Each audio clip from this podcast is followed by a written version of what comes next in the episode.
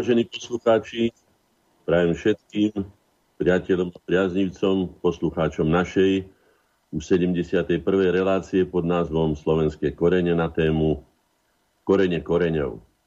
Venovanú tento raz 31-ročnej nepretržitej činnosti Združenia slovenskej inteligencie, spoločnosti slovenskej inteligencie Korene. Vy, ktorí sa chcete zúčastniť tejto kontaktnej relácie, môžete telefonovať na čísle 04 83 81 01 01 alebo môžete posielať vaše maily na studio zavináč slobodný vysielač .sk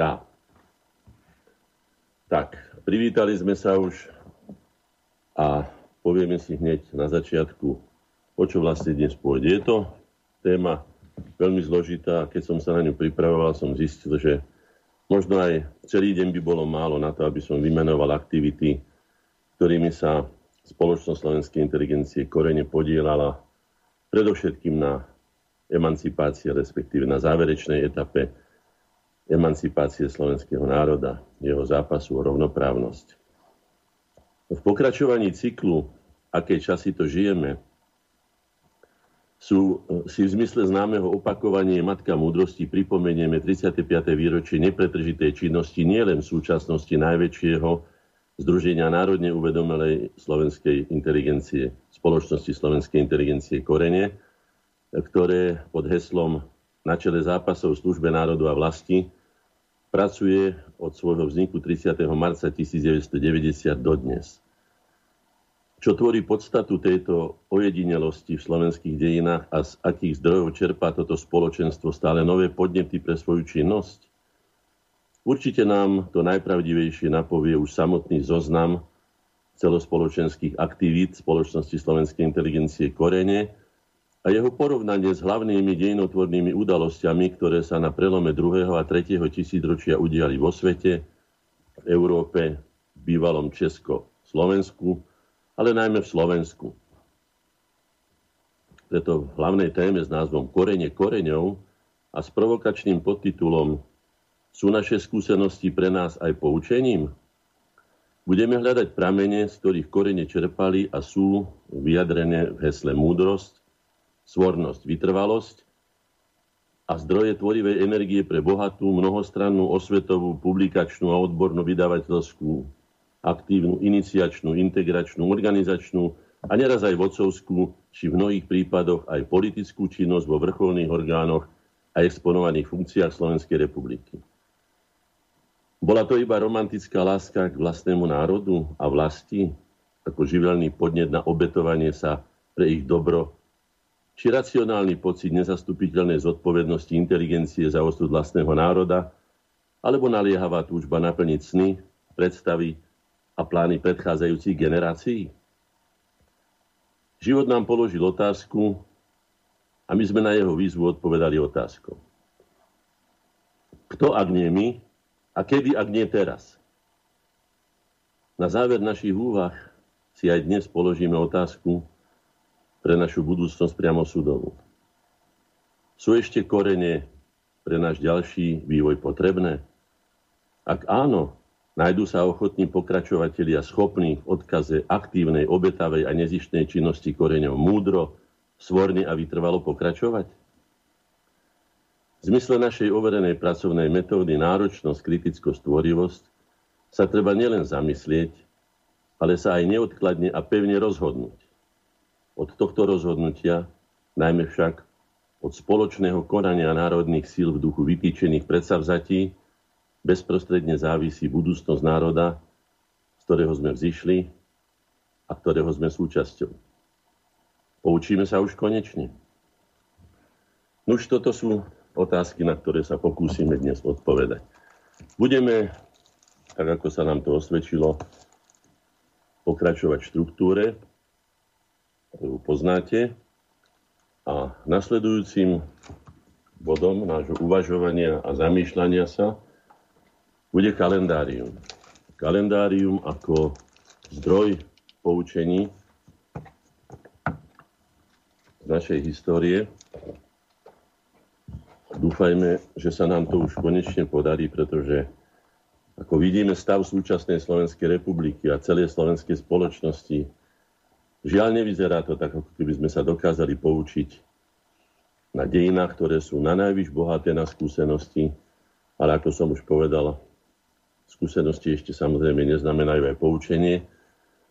A hovorí sa aj, že ani kôň sa dva razy na tej istej skale či prekážke nepotkne. Nám sa to všiaľ, bohužiaľ, úspešne, v úvozovkách úspešne stáva až pri veľmi často a stojí nás to nesmierne veľa síl a nakoniec aj stratu tempa. No ale nevzdávajme sa, prekonali sme už aj horšie veci, aspoň si myslím, hoci súčasná situácia je hraničná a doslova hraničí aj vonkajšia situácia blízko našich hraníc, kde sa podľa všetkých dostupných informácií chystá nebezpečná vojna, ktorá môže zapáliť aj svetový konflikt. A takisto aj u nás doma, kde je garnitúra, ktorá naprosto nezvláda, alebo zvláda najhoršie zo všetkých tých garnitúr, ktoré som ja osobne už zažil, pretože som súčasťou týchto dejín spoločne s vami, tak ešte takúto, takýchto slabingerov a zároveň škodcov sme tu ešte nemali. To môžem povedať celkom zodpovedne a môžem to aj zopakovať. Tak teda, 18. marca 1838 v Bratislave sa vyzbieralo na pomoc povodňami postihnutej Pešti 14 tisíc zlatých. Slovenskí študenti Evangelického lícia v Bratislave poslali do Pešti dvoch poslov so 100 chlebmi a 60 funtami, to je asi 30 kg brinze. No, Pešť nám to nevrátila rovnakým dielom a vieme, že Pešť sa ku nám zachovala tak, že v roku 1918 sme už sotva ako národ žili, pretože už sme už nemali takmer žiadne slovenské školy. Maďarizácia bola veľmi silná a slovenský národ nebyť toho, že vznikne Česko, pomlčka Slovenská republika, tak ako vznikla v roku 1918. Neviem, neviem, ako by sme sa boli potlkali a pretlkali životom. V roku 1848, 18. marca, uhorský snem prijal zákon o zrušení podanstva. Boli zrušené urbárske povinnosti rolníkov, vrátanie naturálnych a finančných dávok a robôt. Už ale ako na Slovensku, zrušenie podanstva sa udialo v čase neodkladných jarných prác, preto sa zemepáni usilovali jeho proklamovanie oddialiť. V poslednom období vzniklo na Slovensku, teda v nasledujúcom období vzniklo na Slovensku mnoho, mnoho vzbúr a nepokojov. No, tak aj nám tu dnes zatajú kadečo. Vieme veľmi dobre, aká cenzúra vládne v tzv mainstreamových médiách, ale aj v štátnych médiách. Ani o 31. výročí Združenia Korene, o ktorom budeme hovoriť, ani slovenská televízia, ani slovenský e, rozhlas, napriek tomu, že sa veľmi dobre poznám, aj si týkam s riaditeľom Rezníkom a veľmi dobre pozná našu prácu a jeho otec bol účastníkom našich iniciatív, napriek tomu sa tvári pán riaditeľ, že nás nepozná a že nevie, kto sú korene ani aký mali význam. Tak mu to pripomenieme. V roku 1926 prezident Tomáš Garik Masaryk e, vymenoval novú vládu zloženú z nepolitických odborníkov pod vedúcim úradníka rakúskej školy Jana Černáka. No, hovorím to aj preto, že teraz sa tiež hovorí o kadečom, aj o možných predčasných voľbách, aj o úradníckej vláde, aj kadečom, len aby to nedopadlo tak ako tu na. Bola to v poradí už 8. vláda v priebehu necelých 8 rokov. Teda od roku 1918 do 26 8. vláda. To tiež svedčí o stabilite politického systému aj kvalite ľudí, ktorí zastupovali Československú republiku. A pôsobili v nej aj dvaja Slováci.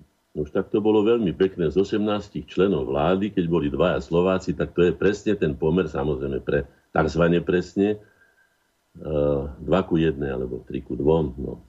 Si to vyrátajte, akú sme mali, aké sme mali zastúpenie. 19. marca roku 1861 v Pešti začali vychádzať pešbudinské vedomosti, najdôležitejšie politické noviny Slovákov v 60. rokoch 19. storočia. Prispievali do nich najznámejšie slovenské osobnosti memorandového a matičného obdobia, Jozef Miloslav Urbán, Malý Dusarov, Andrej Radlínsky, William Pavliny, to ďalšie. No. Potom sa redakcia presťahovala do Martina, kde sa začali vydávať národné noviny.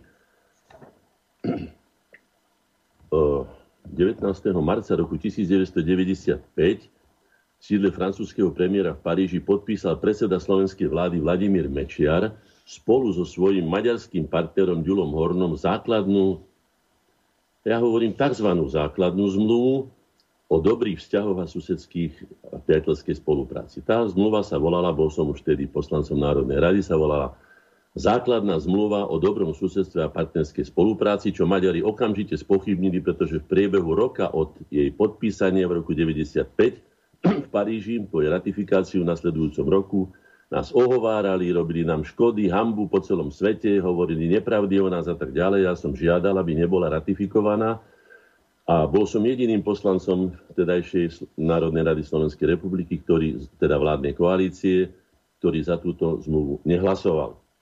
Otvorene som to pánovi predsedovi vlády aj povedal, aj predsedovi HZDS a nazval som túto zmluvu rozsudkom smrti nad slovenským juhom. Táto zmluva je zvláštna napríklad aj tým, že bola podpísaná v Paríži, to znamená na území tretieho štátu. Takéto zmluvy podpisujú vazali, nie suverené štáty. My sme navrhovali, aby zmluva, ktorá mala byť podpísaná samozrejme v inej dikcii, podľa nás, mala byť podpísaná buď na prúdnici Dunaja na, na lodi, alebo na moste medzi Slovenskom a Maďarskom, na prostriedku, aby bolo jasné, že sme rovnocenní partneri. Bohužiaľ sa nič také nestalo, tá zmluva nad nami vysí ako damoklov meč do dneska Maďari z nej maximálne ťažia. 21. marca 1919 v Budapešti sa maďarskí bolševici pod vedením Bélu Kuna zmocnili vlády a vyhlásili Maďarskú republiku, teda Maďarskú sovietskú republiku. Zaviedli diktatúru proletariátu, to bolo jedno z marxistických hlavných hesiel, diktatúra proletariátu a masový teror proti všetkým opozičným živlom. Ich úsilie o rozšírenie bolševickej revolúcie do okolitých krajín však skrývalo aj zámer obnovenia Uhorska, respektíve ako Maďarska samozrejme. Hej. Ako reakciu na udalosti v Maďarsku Československá vláda vyhlásila mobilizáciu a tak ďalej a tak ďalej. No, treba povedať, že Štefánik ešte vtedy žil a bol by sa nám vtedy veľmi ako vynikajúci veriteľ zišiel, ale pražskí páni mu dali celkom inú úlohu, kde si dávno, ďaleko, ďaleko na Sibíri, práve sa vtedy vracal a už sa vlastne ani nevrátil. To už všetko poznáme. Túto smutnú skutočnosť, že pokiaľ Štefánik bojoval so slovenskými a československými légiami, bol dobrý, ale keď si ich žiadal, aby boli splnené aj sluby, ktoré mu dávali, za to, že slovenskí vojaci krvácajú, aby aj tí Slováci mali to, čo si vybojovali, tak potom ho jednoducho najprv vplyvovo a mocensky a potom aj fyzicky zlikvidovali. Hotovo, skončené. Bežný osud Slováka v cudzích službách. 22. marca 1905 sa ružomberský farár, za ružomberského farára bol zvolený slovenský národovec Andrej Hlinka. Hlinka pôsobil na ružomberskej fare až do svojej smrti, zaslúžil sa o založenie ľudovej banky, postavenie kultúrneho domu a rozvoj ružomberského školstva. Hlinka bez pochyby patrí k najvýznamnejším osobnostiam slovenských dejín. Ja osobne som mu venoval báseň Otec národa, ktorá sa zvykne čítať pri jeho oslavách každoročne. V roku 1908 v Čechách a na Moráve sa uskutočnilo 700 zhromaždení, na ktorých sa protestovalo proti národnostnému a politickému útlaku Slovákov v Uhorsku tak toto je jeden z mála príkladov skutočne bratskej spolupráce, za ktorú sa treba bratom Čechom a Moravákom poďakovať. Keby to bolo takto išlo aj v iných veciach, bolo by to existovalo ďalej v spoločnom štáte, kde by síce bola pomlčka, alebo rozdielovník, alebo už neviem, ako to nazvete, ale bolo by tam jasné, že tam žijú aj český, aj slovenský národ. Ale nestalo sa tak, takže následky poznáme. V roku 1996, to už som bol tiež poslancom Národnej rady, bolo prijaté nové územnosprávne členenie. Územie Slovenska, Slovenskej republiky, hádam by bolo treba povedať, sa rozdelilo na 8 krajov a 76 okresov. Viaceré z nich vznikli len na základe politickej objednávky. No však tu sa zastavím, to bol ďalší z klincov do mojej politickej rakvy, kde som sa postavil pánovi Mečiarovi spolu so spoločnosťou Slovenskej inteligencie Korene Vydali sme aj celý zborník na túto tému. Oponovali sme, že Slovensko netreba rozkrájať a rozlížikovať na, na drobné kúsky, pretože je to pre nás nevýhodné. Dnes zvlášť, keď sú dostupné spoje a komunikácia je oveľa ľahšia ako kedysi, takže je zbytočné, ale skutočne išlo o politickú objednávku. Pamätám si, ako pán Lupták povedal, že pokiaľ nebude medzi Laborce okresom, tak on vystúpi z koalície. Takisto vznikol aj okres Poltár úplne zbytočný a tak ďalej. A takých je mnoho.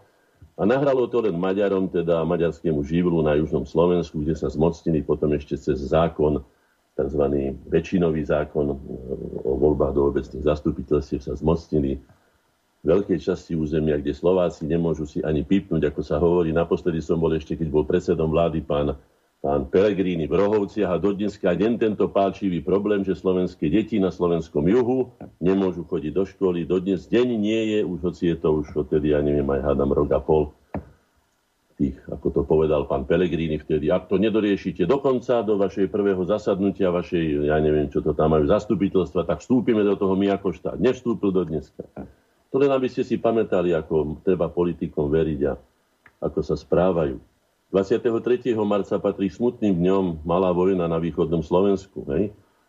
Maďari, ktorí nás uznali 14. marca, myslím, že ako prvý, tuším ešte do polnoci 14. marca nás uznali, za hneď na to 9 dní už nás napadli, lebo predpokladali, že slovenské územie nebude mať kto brániť. 23. marca začalo obsadzovať východné Slovensko, spočiatku nenarazili na žiaden odpor a postupovali so spevom pod rozvinutými zástavmi. Až popoludní postup zastavil prudký protiútok jednotiek východnej skupiny pod vedením podplukovníka Augustina Malára.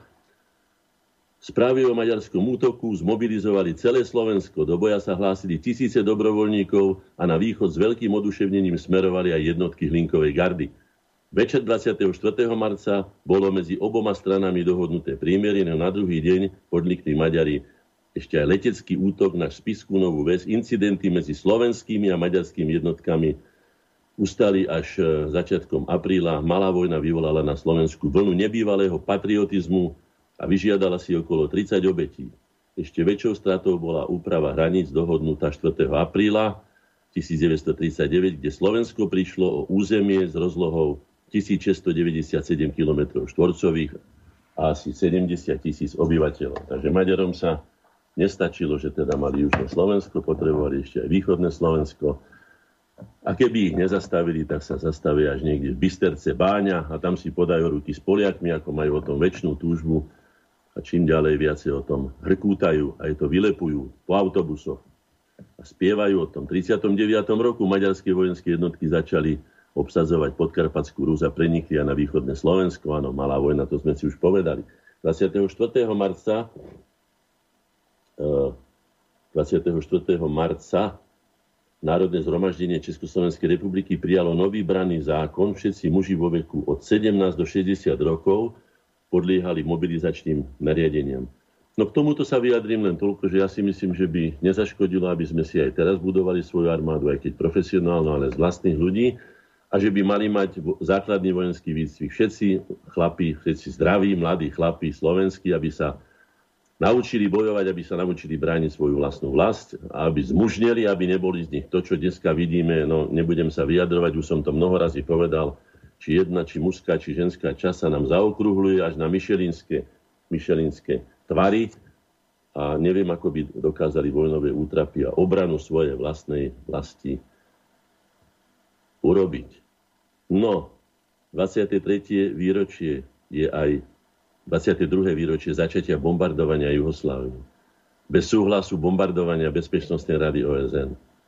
Pamätám si na to veľmi dobre.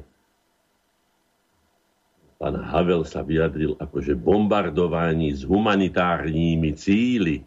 Tento veľký v úvozovkách humanista v službách cudzích záujmov nazval bombardovanie Jugoslávie bom- humanitárnym bombardovaním s humanitárnymi cíly. Áno, ľudia zahynuli.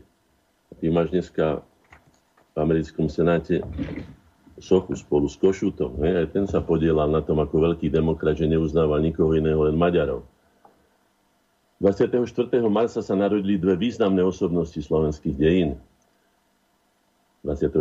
marca sa narodil 1864 Matej Bel, Magnus Decus Ungárie, Veľká Ordoba Uhorska, a Jan Holý, najväčší náš básnik, klasicistický autor, nádherných básní a vynikajúci človek, ktorý posvetil, sám, ktorý v Bernolákovčine napísal celé svoje dielo, posvetil Štúrovčinu.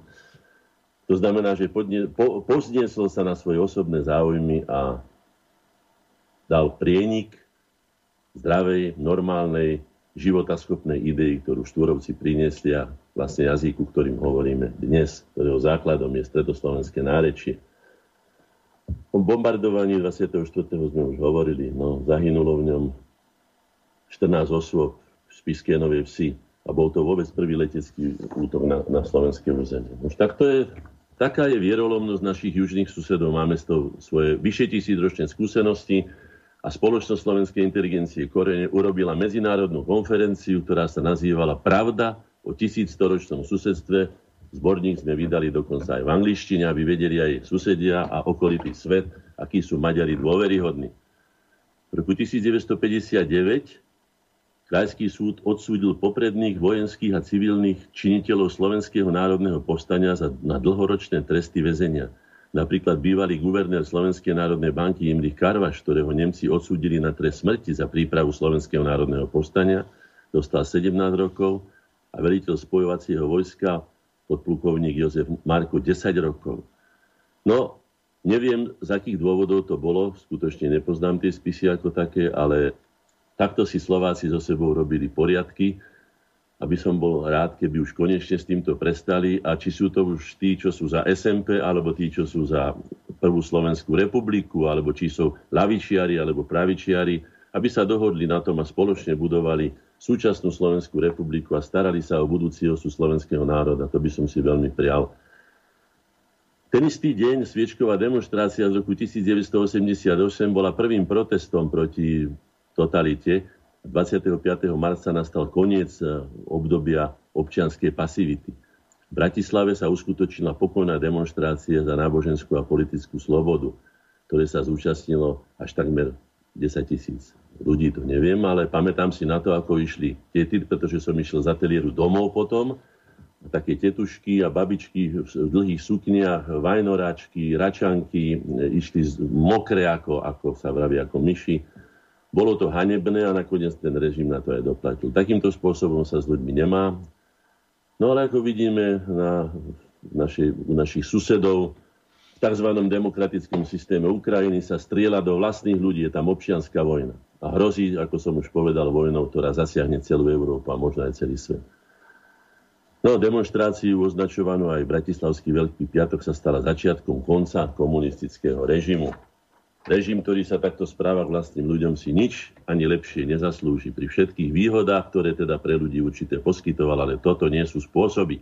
26. marca 1927 do obehu dali novú 20-korunovú bankovku, 27, to znamená, že to bolo 8 rokov po vzniku Česko-Pomočka Slovenskej republiky, na ktorej bol portrét zavraždeného premiéra financí Aloisa Rašina. Boli tam nápisy vo všetkých jazykoch národností, iba slovenský nápis chýbal. No, po sťažnostiach a po testoch potom bankovku stiahli z obehu, no ale tiež to bol dobrý nápad. Draždiť Slovákov. Nakoniec ich dodraždili k tomu, čo sa stalo a ako to už dneska je. V roku 1991 územie Československa opustil posledný sovietský vojak. Okupácia krajiny trvajúca od 21.8.1968 sa skončila. Sovietské vojska zanechali a tak ďalej. Ako všetky vojska zanechali neporiadok. Samozrejme, a neprajme si už nikdy, aby cudzie vojska boli na našom území, ale ako vidíme, veselo si cez nás putujú, čím ďalej častejšie a čím ďalej viacej techniky proti našemu bratskému národu jednému aj druhému, ruskému aj ukrajinskému. V roku 1948, 28. marca 1848 v stoličnom dome v Liptovskom Mikuláši sa uskutočnilo zhromaždenie zástupcov obcí a mestečiek a boli prijaté tzv. liptovské žiadosti. Liptovské žiadosti napríklad žiadali viesť všetky rokovania v Liptovskej stolici v slovenskom jazyku, čo by sme považovali za samozrejme, ale ako vidíte, za maďarské nadvlády v bývalom Uhorsku to samozrejme nebolo. Všetky súdne rozhodnutia úradné oznámy, aby, bolo, aby boli prekladané v slovenskom jazyku, aby bol zavedený ako vyučovací jazyk v národných školách Slovenčina, aby čo najrychlejšie sa uskutočnili voľby do uhorského snemu, aby zákonne poistili politické a spoločenské práva a slobody slovenskej, e, slovenskej národnosti bez toho, lebo, ako tu píšu, všetky slobody a práva len na posmech svetský vychádzajú. Áno, na posmech. Mohli sme si mi hovoriť a, a žiadať a neviem čo všetko. Na posmech vychádzali. potom zachytiť Liptovskú žiadosť do úradnej stoličnej zápisnice, rozposlať ju všetkým stoliciam a dať ju na známosť a tak ďalej a tak ďalej a tak ďalej. A výsledkom bolo, že Slovákov e, hej, na zákrok vlády a stoličných úradníkov boli žiadosti v priebehu dvoch týždňov anulované. Nebrali do úvahy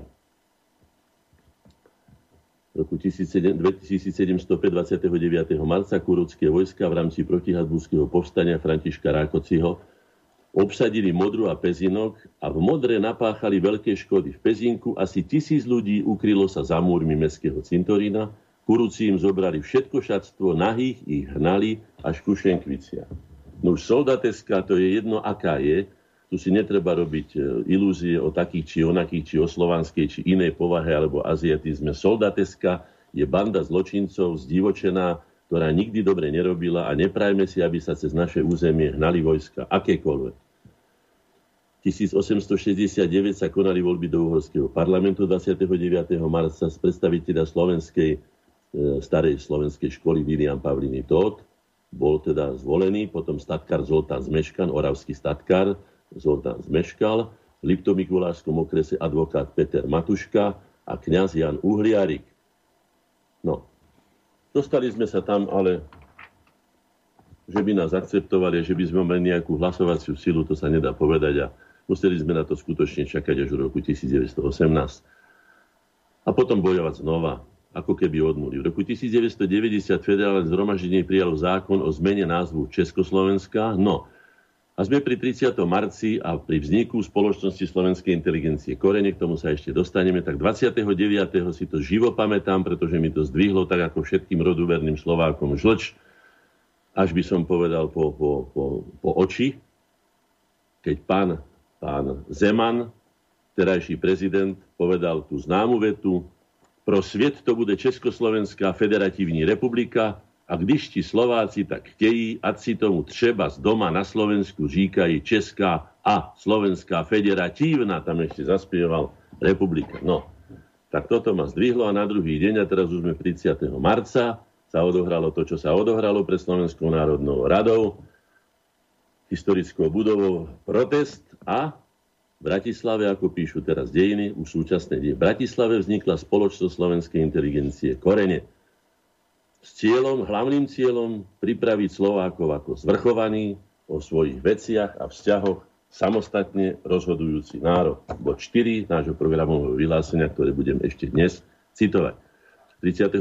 marca roku 1863 uhorský kráľ a rímsko-nemecký cisár Leopold I uzavrel spojenectvo s polským kráľom Jánom Sobieským. Polský panovník sa zaviazal poslať na pomoc 40 tisíc vojakov, ak Turci ohrozia Viedeň, Leopold I prislúbil kryť prípadné výdavky e, vojenskej pomoci sumou 1 200 tisíc zlatých. Nevieme, ale vieme určite, že nebyť Jana Sobieského, Viedeň padne a Turci sa rozlejú možno aj po celej západnej Európe, ako sa o to teraz s veľkou podporou nemeckej kancelárky a predstaviteľov západnej Európy deje dneska pokojnou cestou. 31. marec 1995 pápež Jan Pavol II eh, rozdelil slovenskú církevnú provinciu na dve časti. To si veľmi dobre pamätám, pretože náš člen Ujo Belo Pola, známy archeológ slovenský, to vyčítal, vyčítal kardinálovi Tomkovi, že pripravuje to na to, aby sa to znovu vrátilo do, do Jagerskej a Ostrihomskej diecézy, arcidiecézy, ako to bolo predtým a vyčítal mu, že to neurobil dobrý krok. Takže pamätám si na ten rozhovor, bol to veľmi nepríjemný, myslím, pre, pre kardinála Tomka, lenže kardinál Tomko zrejme o tom nerozhodol. Rozhodol o tom pápež, alebo ja neviem, koncílium e, kardinálov, to neviem kto, alebo možno, že aj niekto iný, ako to teraz pozeráme, ako sa tvári Vatikán ale bolo to tak, ako to bolo. Pre nás to bolo nepriaznivé. Jednotná cirkevná provincia, ktorá vznikla v roku 1977, za Pavla VI. bola rozdelená na dve časti. 1. apríl, no, zaujímavý dátum. 1222 uhorský kráľ, on je druhý, vydal tzv. Zlatú bulu. To je známy dokument, ktorý, ktorý sa opieralo zákonodárstvo uhorské, potom až myslím až do novoveku. Hej? Potvrdil ňou všetky práva kráľovských servientov, slobodných bývalých vojakov alebo kráľovských služobníkov a tak ďalej. No, Súčasne vydal aj druhú zlatú bulu, ktorou zabezpečil práva cirkvy. No páni si vedeli rozdávať svoje privilégia. Vieme veľmi dobre, ako sa uhorská šlachta o ne opírala ešte v 19. storočí. Už to bolo nielen na posmech celej Európe, ale bolo to aj na škodu Uhorska ako takého. 2. apríla sa narodil jeden excelentný predstaviteľ slovenskej inteligencie. Významná osobnosť európskej vedy, volala sa Dionýs Štúr, menovec Ludovita Štúra z istého hľadiska rovnako významná osobnosť, veľkolepá osobnosť, skúmal všetky geologické útvary na území Rakúsko-Uhorska, patril medzi najvýznamnejších prírodovedcov 19. storočia, bol riaditeľom Rížského geologického ústavu vo Viedni a tak ďalej a tak ďalej. Tak si treba si povedať, že máme dvoch štúrov, významných štúrov, Ludovíta Štúra a Dioniza Štúra. Keď by sme si to niekedy aj pripomenuli. Neviem, či tu má nejakú poriadnu sochu, ale myslím, že nemá. V roku 1848 vo viedenskej reštaurácii Ušperla sa konalo, Ušperlú, sa konalo stretnutie zástupcov všetkých slovanských národností Habsburskej monarchie.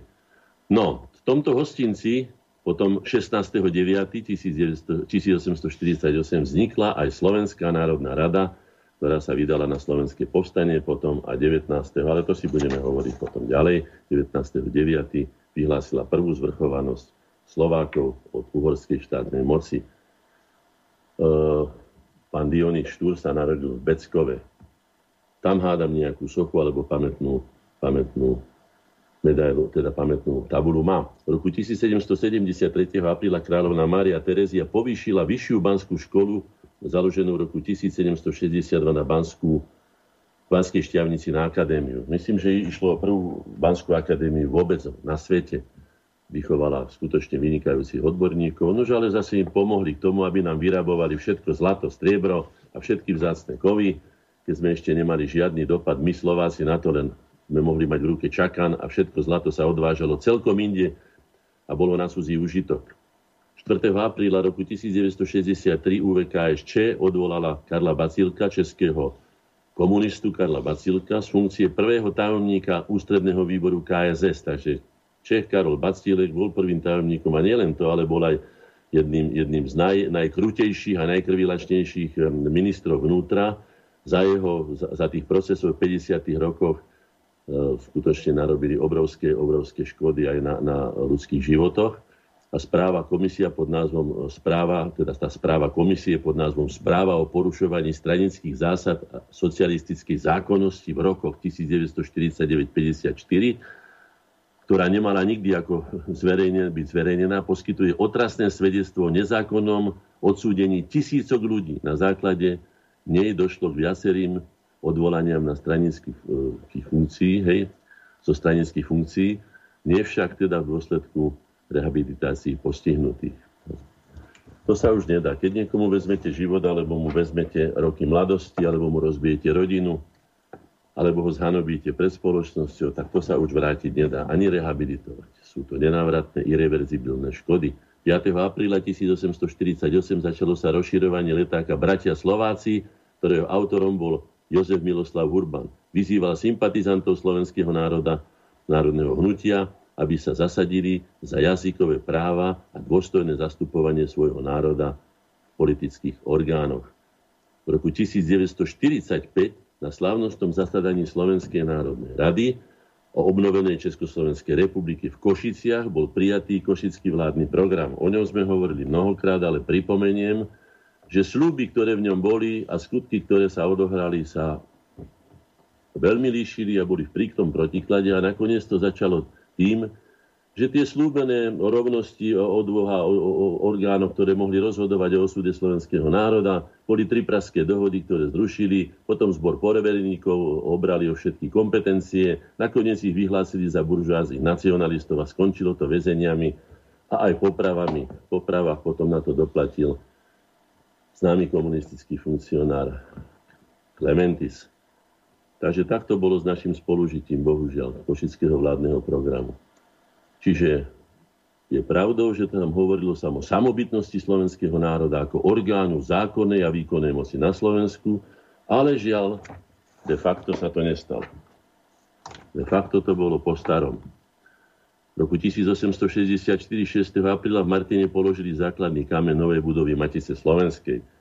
Matica Slovenska, bez ohľadu na to, aké má aj súčasné vedenie, alebo aké mala, je skutočne najstaršia, najzaslúžilejšia, najvýznamnejšia národnoobranná inštitúcia, ktorú Slováci majú a zaslúžila by si, aby sa znovu postavila na čelo národných síl a začala riešiť problémy, ktoré sa nám kopia pred očami a ktoré môžu znamenať veľmi neblahé, veľmi neblahú budúcnosť pre slovenský národ roku 7. apríla 1970 v Prahe sa začali majstrovstvá sveta Európy v ľadovom hokeji. Po 23 rokoch sa československým reprezentantom podarilo opäť získať titul majstrov, pričom neprehrali ani jediný zápas.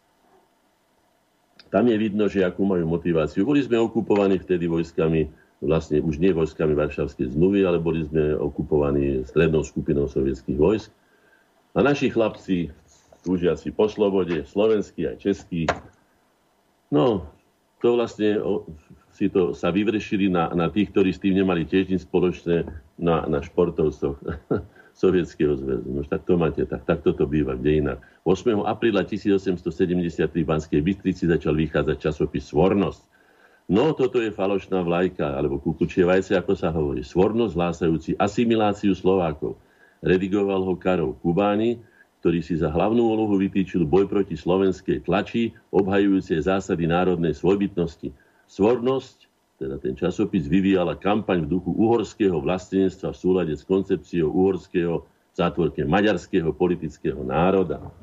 No, takže takýmito falošnými vlajkami sa svet hmíri aj dnes. V mnohých veciach. 9. apríla 1514 vyhlásil ostrihomský arcibiskup Tomáš Bakóc krížiackú výpravu proti Turkom. No vieme, ako to skončilo. Potom pre nezrovnalosti, nedohodu, nejasnosti sa, sa vzbúrili títo vojaci, na čelo sa postavil Juraj Dovža, ktorého napokon upiekli na rožeravenom tróne. Aj takéto kruté spôsoby sa používali proti politickým oponentom. No a potom nasledovali teda opus tripartibum a ďalšie veci, ktoré znamenali nástup nevoľníctva, už nielen podanstva, ale nevoľníctva. Bolo to veľmi tragické tragická udalosť pre celé dejiny národov, ktoré žili vo vtedajšom Uhorsku. V roku 1909 noviny amerických Slovákov Slovenský denník, ktoré vychádzali v Pittsburghu v Pensylvánii, priniesli článok Skriesenie slovenského národa. Jeho autor vyjadril presvedčenie, že hmotný a duchovný pokrok zabezpečiť Slovákom môže iba úplná národná nezávislosť. To povedali svetú pravdu, to sme hlásali aj my a mnohí pred nami a verím, že to budú hlásať Slováci vždy. Nech žije neodvislý slovenský národ. Tak sa skončil tento článok a nadchol mnohých ľudí, veď vieme, že Slováci žijú si v Amerike. Levým podielom sa podielali na tom, že slovenský národ bol oslobodený. Tatársko-mongolské nájazd 11. apríla 1241 pri bitke Slaná Chan Batu a Tatári porazili vojsko uhorského kráľa Belu. No. Súvisí to aj s koreňmi, keď som nazýval, alebo keď som navrhol názov Korene pre naše združenia, tak som si vtedy uvedomil, že slovenský národ bol vyťatý, vyrúbaný, vypílený, vylikvidovaný mnoho razy až po holé korene a to jeden z nich bolo napríklad aj tento, tento mongolsko-tatársky vpád.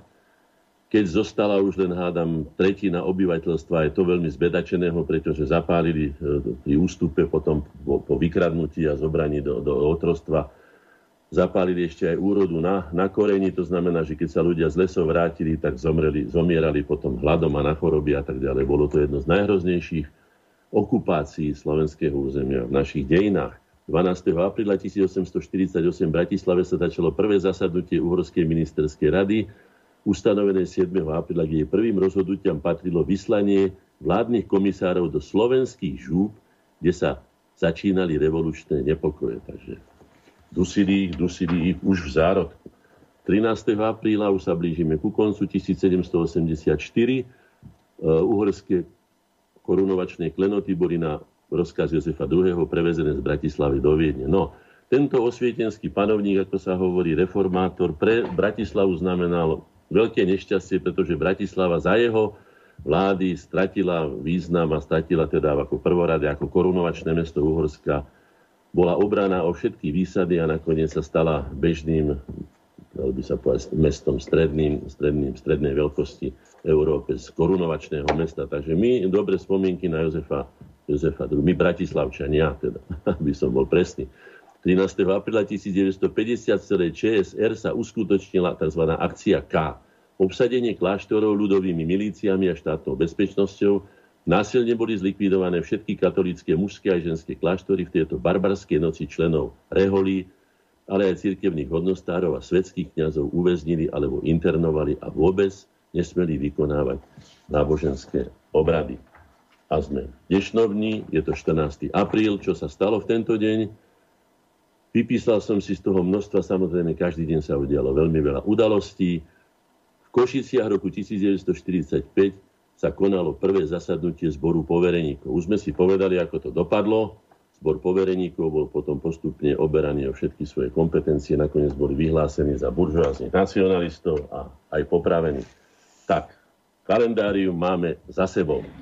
Môžeme pokračovať ďalej, ale by som poprosil pesničku, dajme si niečo na odľahčenie. Na kráľovej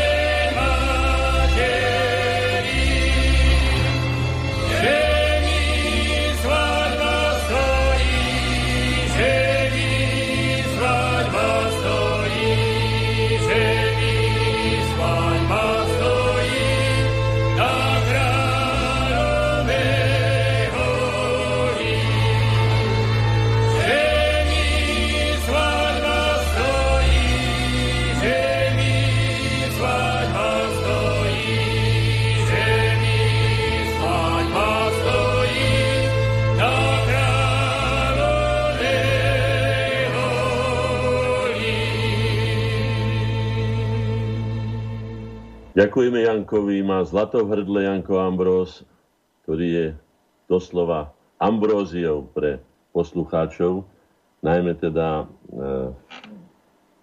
milovníkov folklóru a odborníkov, ktorí rozumejú kvalite ľudovej tvorby a spevackého umenia. Janko je skutočne človek, aký sa môže len narodiť. Taký spevák sa nedá vychovať. Je to prirodzený talent, človek, ktorý má rád. A zaspieval som si s ním viackrát, ja svojim basbaritónom a on svojim krásnym tenorom. nádherným, ktorý sa nesie ako taký sokol ponad nízke Tatry, ponad jeho rodisko. Už priatelia, keď sme pri tej symbolike, keď som si robil scenár tomuto nášmu programu dnešnému, tak som uvažoval, odkiaľ začať, ale vždy začneme od podstaty, teda od koreňov. A tou podstatou je symbolika a podobenstva. Čo nám to pripomína? E, ja som sa s koreňmi stretol už dávno predtým, ako korene vznikli a jeden z E, výtvarných kritikov moju prvú výstavu, ktorú som mal roku 1980, teda 10 rokov predtým, ako vznikli korene, napísal článok, ktorý aj mám, ktorý sa nazýval Maliar a korene. Lebo som mal vždy blízko k tomuto prirodzenému organickému princípu a hoci nie tak filozoficky, vtedy už podvedome som cítil, že tie korene majú vlastne rozhodujúci význam. Že ani nie tak každý jeden listoček a vetvička a ja neviem, konár či kmeň, lebo ako som už povedal, či za tatarského vpádu, alebo aj inokedy nás, nás vyrúbali až celkom po zem, až po korene. Ale vďaka života schopnosti koreňov sa slovenský národ znovu pozviechal, znovu sa zdvihol a nakoniec dosiahol to, čo žiaden národ v Európe nedosiahol, že po tisícich rokoch bez vlastného štátu si obnovnú slovenskú štátnu samostatnosť a zvrchovanosť. To je obdivuhodný výkon, ktorý zavezuje ako si to vo mne bolo a preto som aj navrhol na tej schôzi, kde sa to potom schválil, aj tento názov korene. A som, priznám sa, aj hrdý na to, že sedel medzi tými zakladajúcimi členmi aj majster Milan Rufus, ktorý povedal len toľko, keď som navrhol tento názor, že no, to je dobrý názor. No a týmto bolo vlastne schválené, boli tam aj jazykoveci, aj technici, aj kadekto, ale teda myslím, že to bolo skoro rozhodujúce. No. Mám tu pred sebou znak koreňov ktorý máme aj na našej stránke, môžete si to potom overiť. ZSI, pomlčka korene, čiže Združenia slovenskej inteligencie korene. A v čom spočíva ten e, veľmi jednoduchý, ale výpovedný znak? Sú tam tri vršky, ktoré sú pre nás symbolické, pre náš historický štátny a národný znak. A dolu pod tými vrškami smerom dolu je obrátený dvojkríž ako symbol toho, jednoduchý, bez akýkoľvek príkras, ako keby holý koreň, ktorý bol v zemi dlho zakopaný, dlho sa nemohol prejaviť. A hore nad ním je jeho zrkadlový obraz, takisto dvojitý kríž, ale už má na konci lístky, lístky, ako pučiace lístky, ako zárodok živého stromu, ktorým sme, ako som už povedal, dokázali sebe a svetu, že sme tým národom, ktorý dokázal z toho suchého a už mnoho razy aj, ako sa vraví, už odpísaného národa, neznámeho národa, zatajovaného národa, neviem čo všetko, dokázal predsa len vyhnať ako jediný zo Sloven- teda z, z európskych národov po vyše tisícich rokoch, keď mnohé, aj početnejšie zo skupenia národné, alebo tí, ktorí mali ambíciu byť národmi, splynuli s inými, ale Slováci sa zachovali. Je to obdivuhodný výkon, znovu opakujem, ktorý zavezuje. A keď sme prekonali také roky, aké sme prekonali, hádam, prekonáme toto všetko, nie že hádam, ale musíme to prekonať, pretože je to naša povinnosť. Lebo všetci, ktorí boli pred nami, zopakujem to, čo som už mnoho razy zopakoval, aj k tomu sa dostaneme, lebo sme si povedali, že opakovanie je matkou múdrosti, je to staré rímske, antické teda porekadlo. Tak si povedzme, že Všetci pred nami to mali nepomerne ťažšie. A slovenský národ dlhé roky, stáročia žil medzi väzením, derešom a šibenicom. Najmä jeho významné osobnosti. My, aj keď to máme ťažké, až takto ťažké to nemáme, si nevieme, čo nás ešte čaká, to je zase druhá vec, ale predsa. Tak teda k tým symbolom.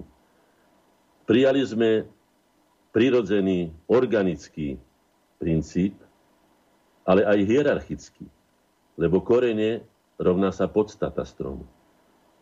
Strom môže existovať, ako som už povedal, všelijako, aj dokonca bez kmeňa a stále ešte môže vyhnať letorasty, môže vyhnať nové výhonky. To znamená, že prijali sme aj organický, aj hierarchický princíp.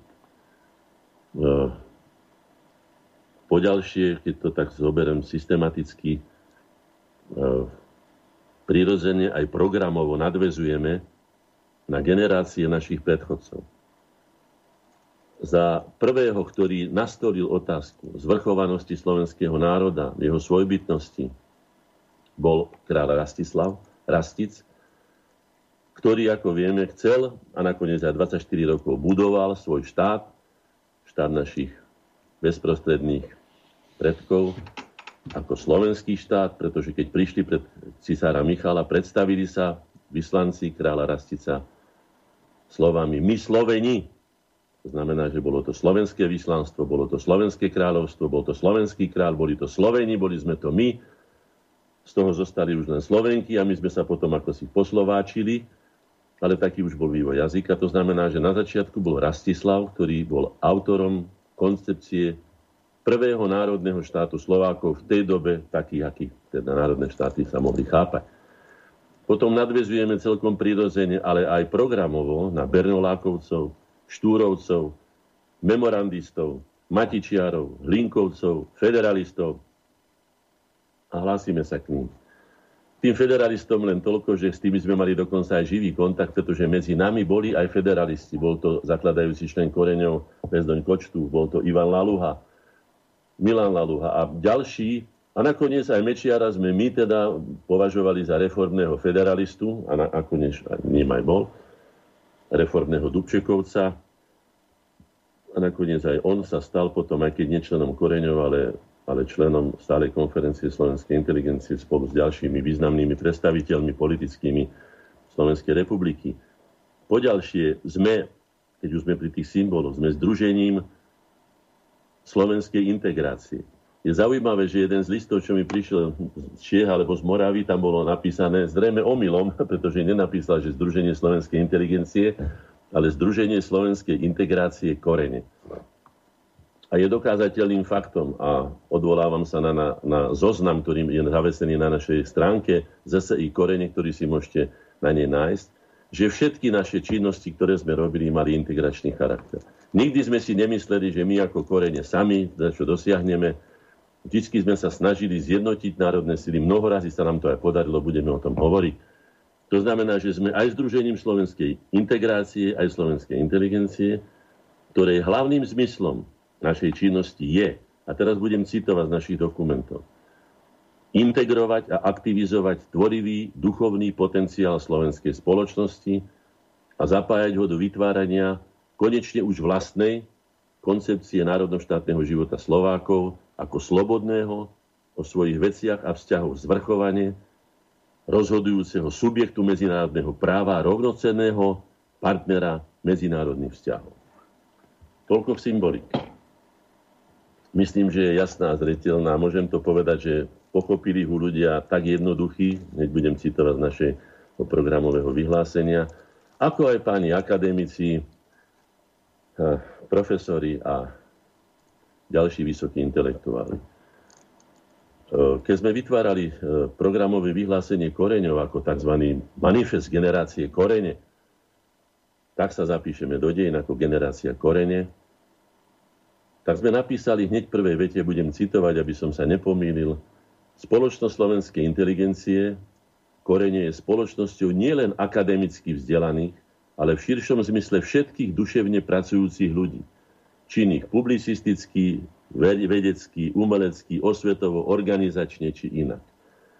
V tom či inak je skutočne, máme členov, ktorí majú len základné vzdelanie, Nebudem menovať, aby som sa nikoho nedotkol, ale môžem povedať, že máme jednu vynikajúcu pani, ktorá žije v Helpe, ktorú nazývam ja osobne profesorka zdravého rozumu, pretože tak glosovať a tak vyhmatnúť, tak vycítiť a aj zároveň formulovať podstatu veci v krátkom telefonickom rozhovore, ako to dokáže ona, tak pani Marienka, toľko môžem povedať, to dokáže málo.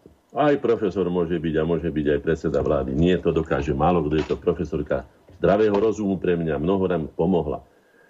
Teda ľudí, ktorí pôsobiacich vo všetkých sférach slovenského národného života na území Slovenskej republiky aj v zahraničí. Už tento prvý úvod našeho programového vyhlásenia hovorí celkom jednoznačne, a tak sa to aj stalo, že sme sa nezatvárali pred nikým.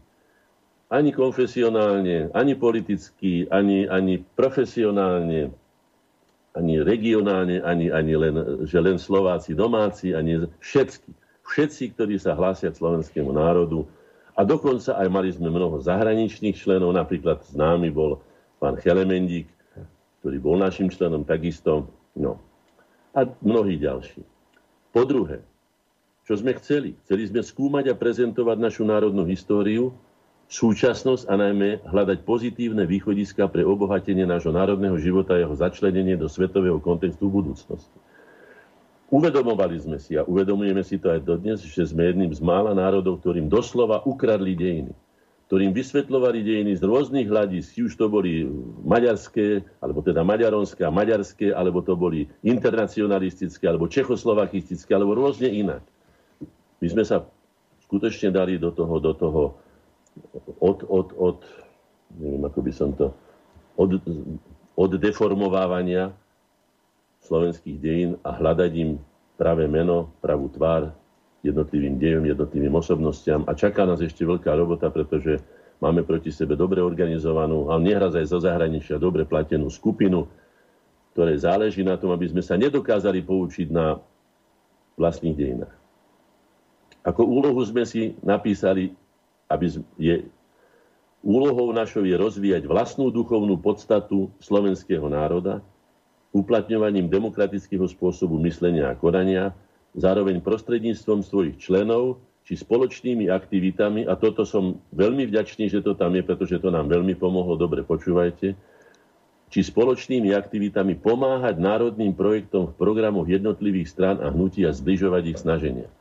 Toto nám umožnilo vojsť aj do politického života bez toho, aby sme stratili to tzv. intelektuálne panictvo alebo panenstvo, že by sme sa len vrtali v tichu pracovne a mudrovali. My sme skutočne vstúpili aktívne do politického života mnohí, medzi nimi aj ja, dokonca aj do funkcií politike. No. A štvrtý bod, ten poviem, to už skutočne neviem, však sa tvoril ten program vyše dva mesiace, či nám to duch dejín našepol a kto to mohol vedieť, lebo prečítam ho. Spoločnosť slovenskej inteligencie Korene kladie si za cieľ konečnom dôsledku svojej činnosti pripraviť Slovákov ako zvrchovaný, o svojich veciach a vzťahoch samostatne rozhodujúci národ na existenciu v Európe, v zátvorka svete bez geografických hraníc.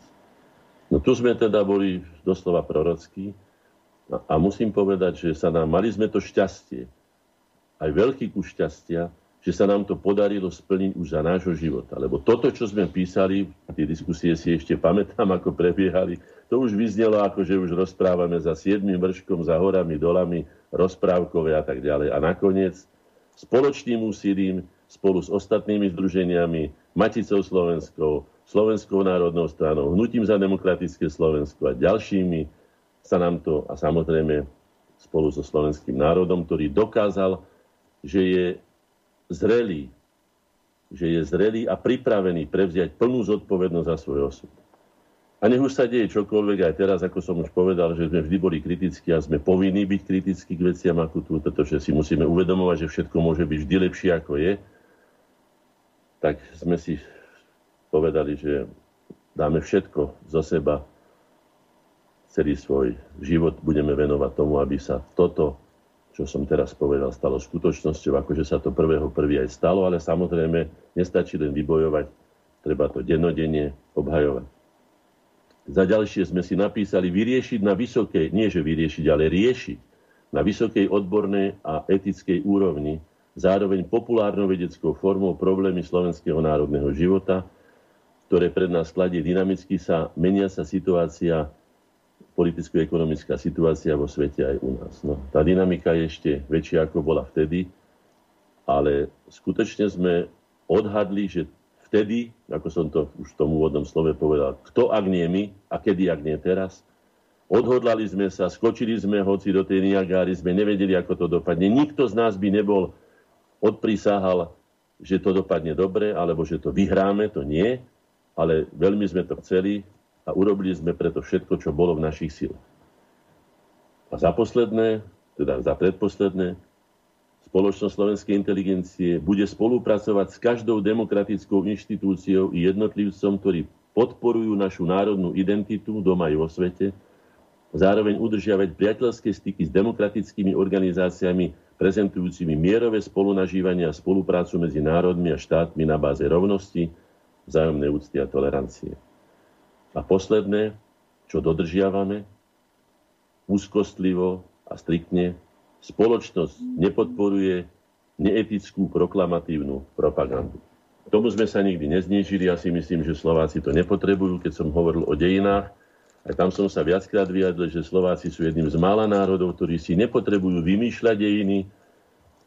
Stačí, keď budú hovoriť dejiny také, aké sú na základe faktov, ktoré sa odohrali, súvislosti, ktorých sa odohrali a toto všetko jasne povie o tom, kto je slovenský národ a aký obrovský výkon e, vykonala. Ten hlavný výkon je, ako som to tiež mnoho razy povedal a zopakujem to, pretože máme dneska spomienkovú reláciu na 31 rokov činnosti, tak si dovolím aj niektoré veci opakovať, že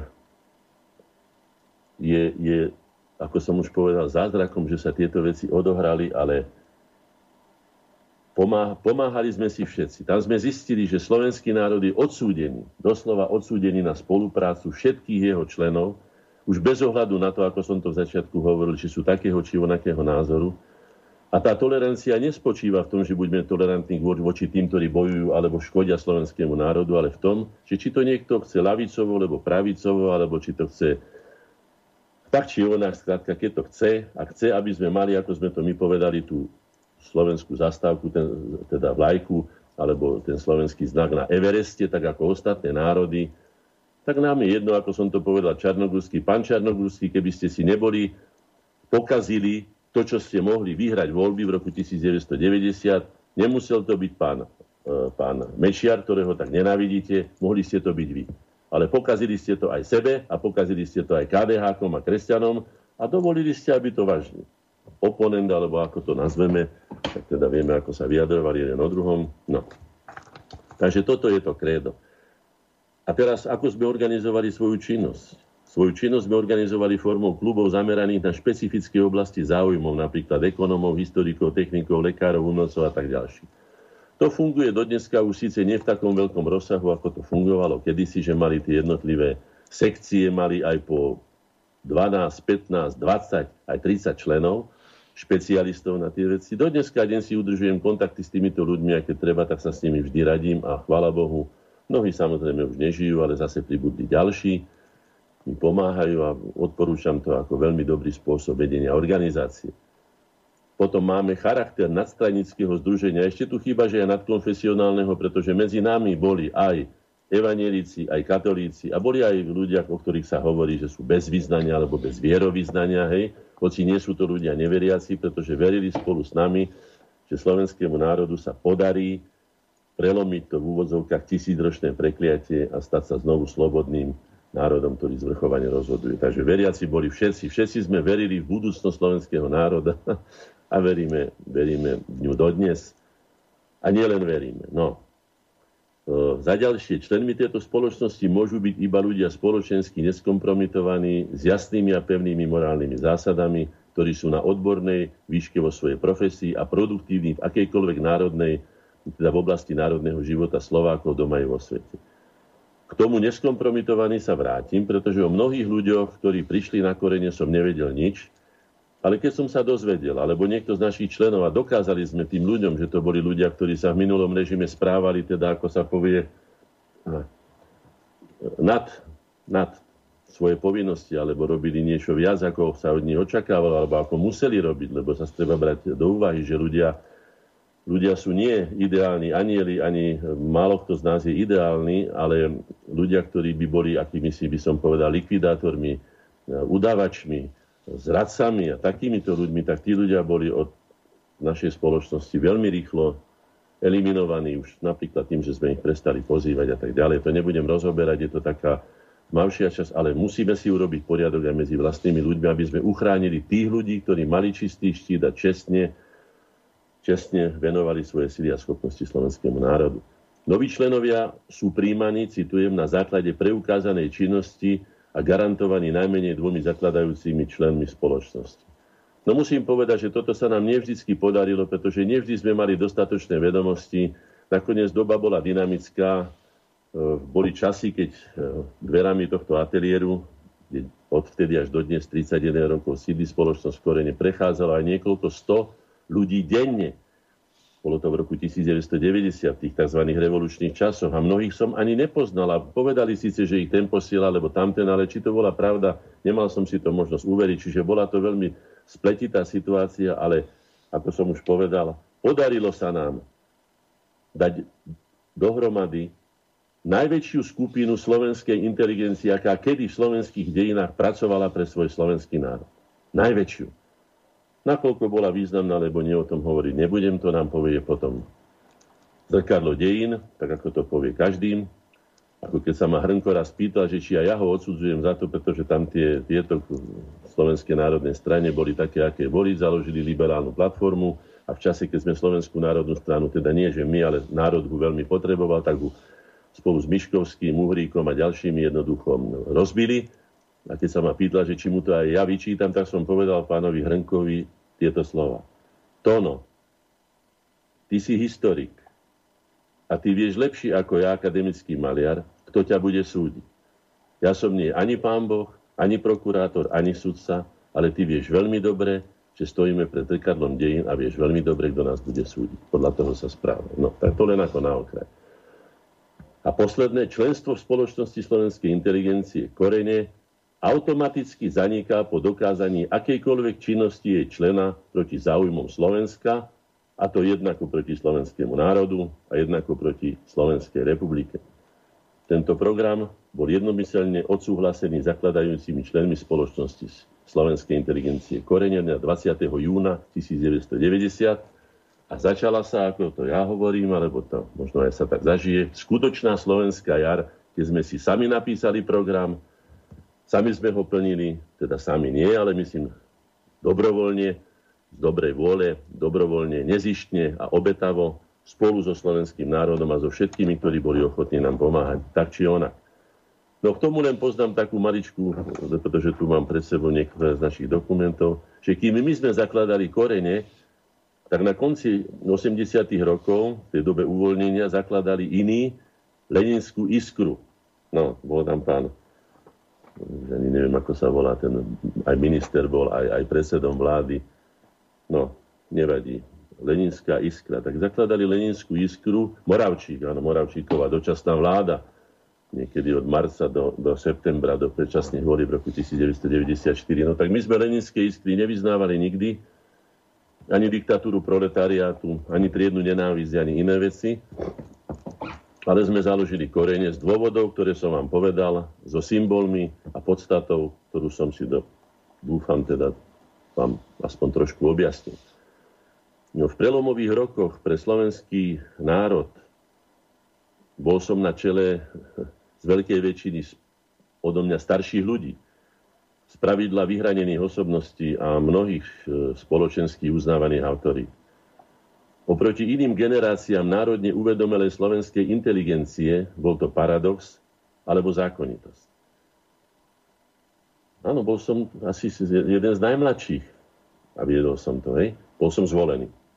Zrejme zákonitosť vyplývajúca zo stavu slovenskej spoločnosti, aký bol na prelome tisícročí, také boli podmienky, také okolnosti, také zloženie spoločnosti a také museli byť aj naše a moje osobné úlohy, aj postoje, zodpovednosti, ktorá je pre inteligenciu národa nezastupiteľná. Štúrči Štefánik ako 40 končili. Obidvaja veľmi tragickým spôsobom.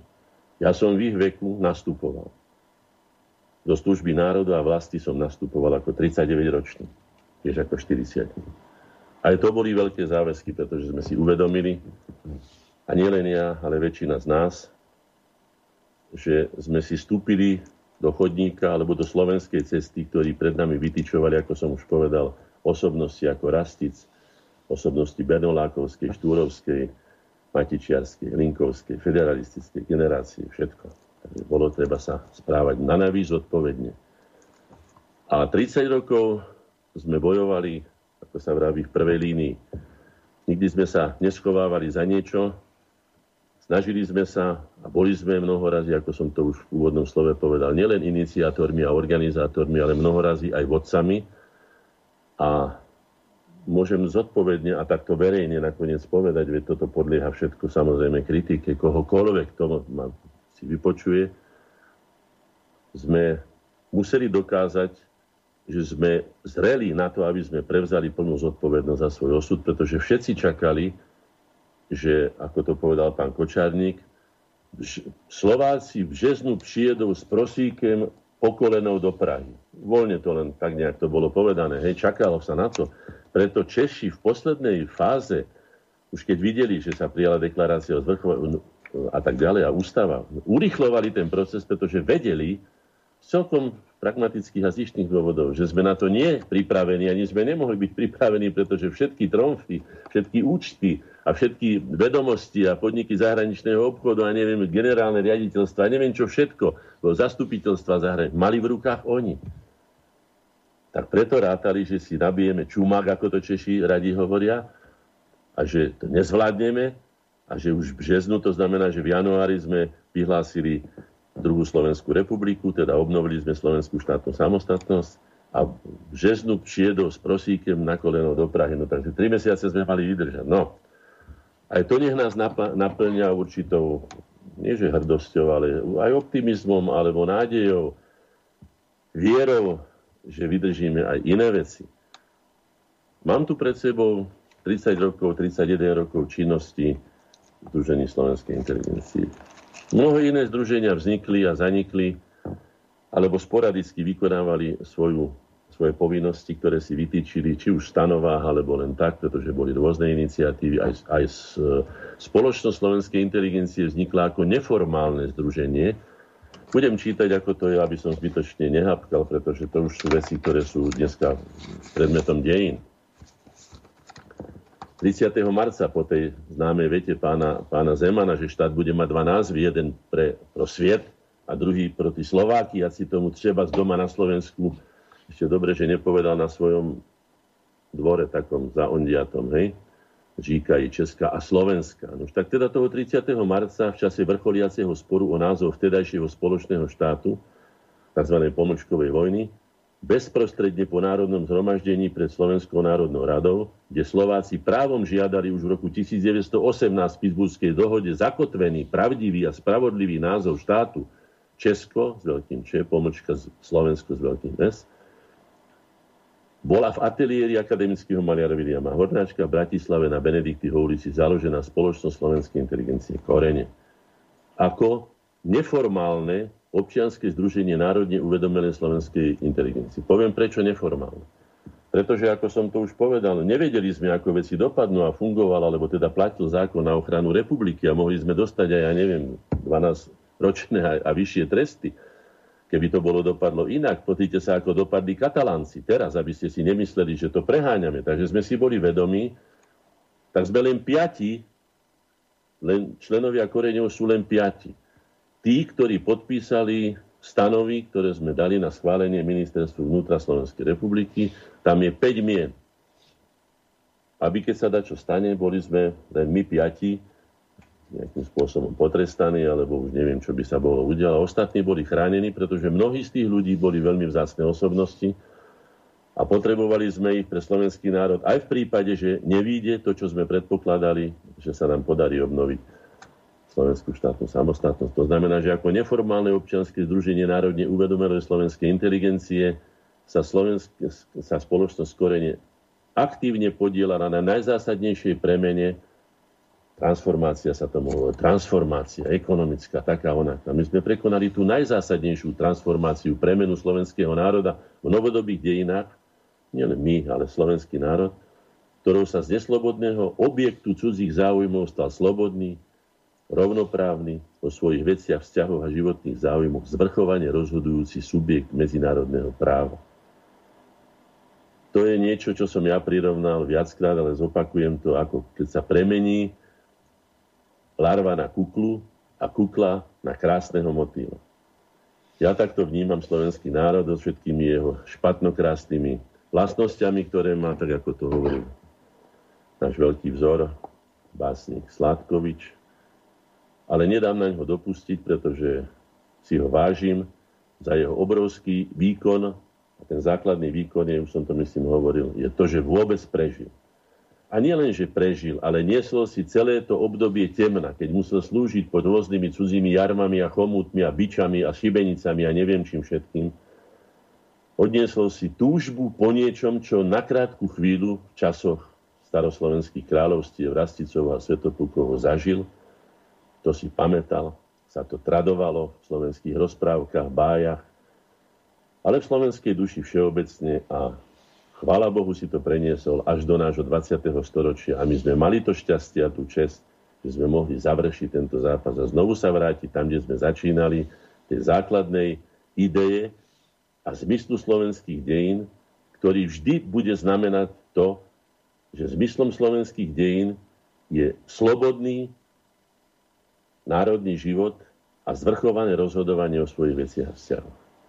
Je to také jednoduché, ale za to bojujú iné národy v dlhoročných občianských alebo oslobodzovacích vojnách.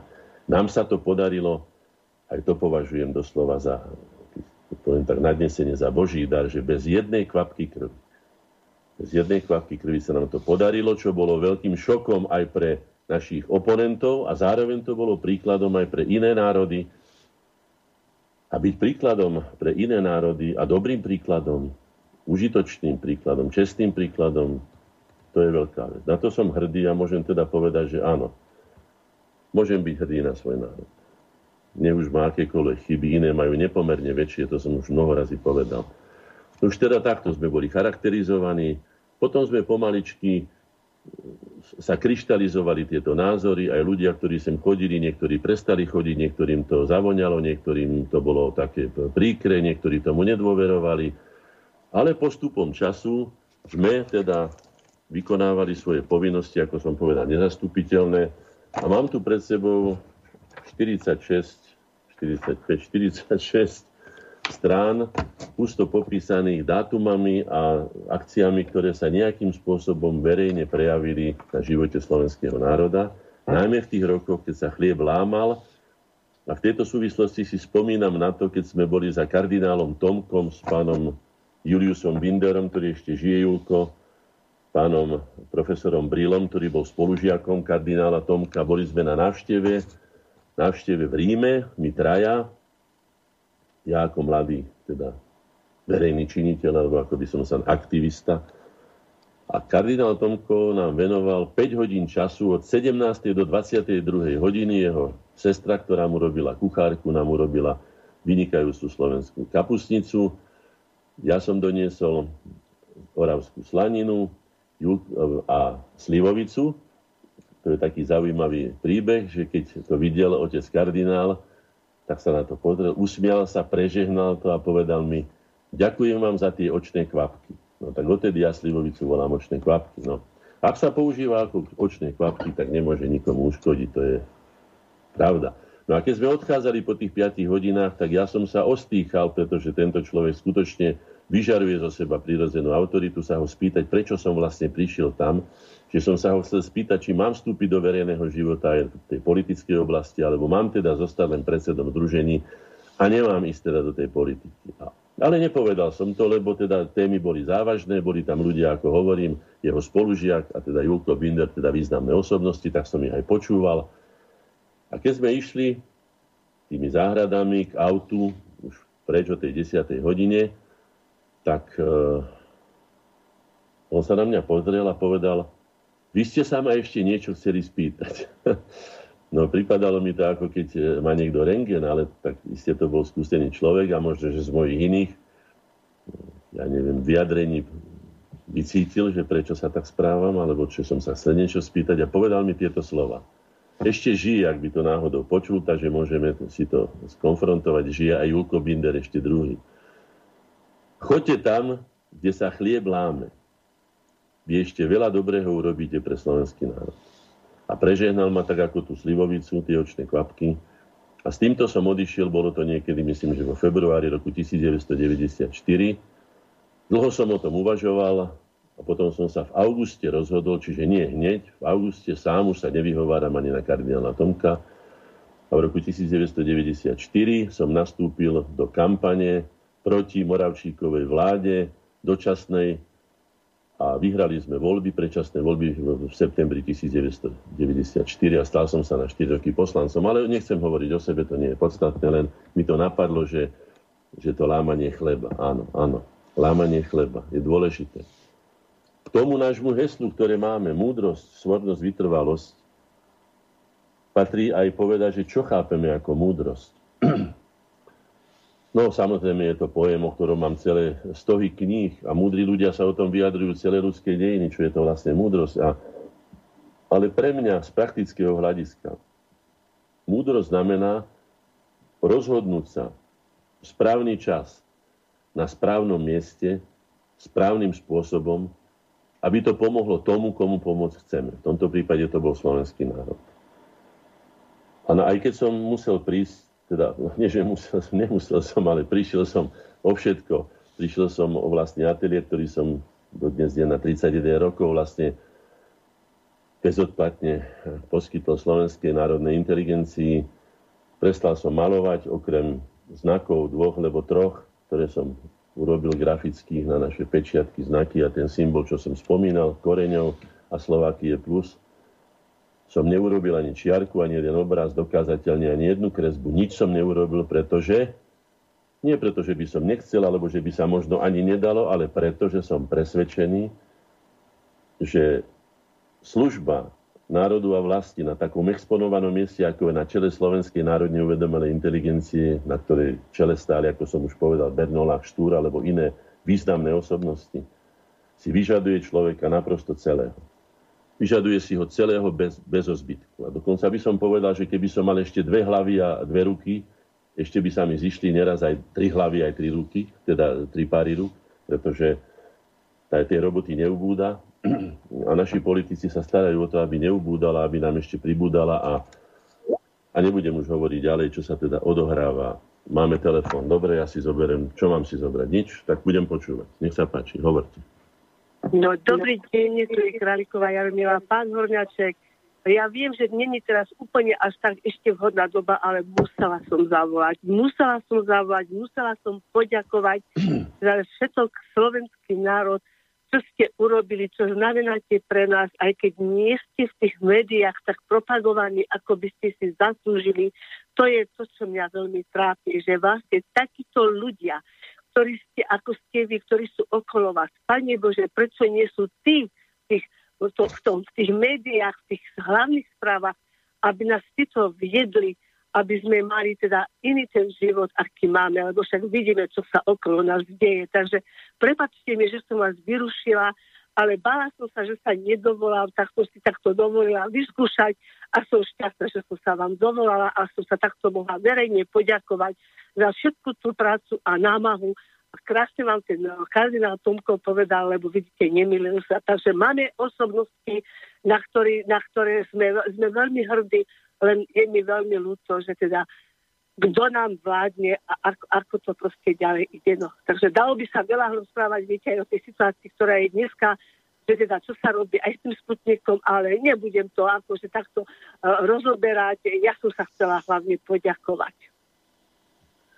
No, ďakujem vám srdečne. Áno, ja propagáciu, úprimne vám poviem, nepotrebujem. Dokonca si myslím, že keby som mal čím menej propagácie, tým viac by som mal práce, teda času na prácu, pretože keď máte spoločenské povinnosti, to som si uvedomil ako poslanec Národnej rady, tak nemáte čas veľmi na, na, na, na, na iné, len na tie spoločenské povinnosti. Chodíte z banketu na banketu, tam hento urobíte, tam to otvárate, tam, ja neviem, diskutujete a neviem čo všetko. Skrátka je to tak.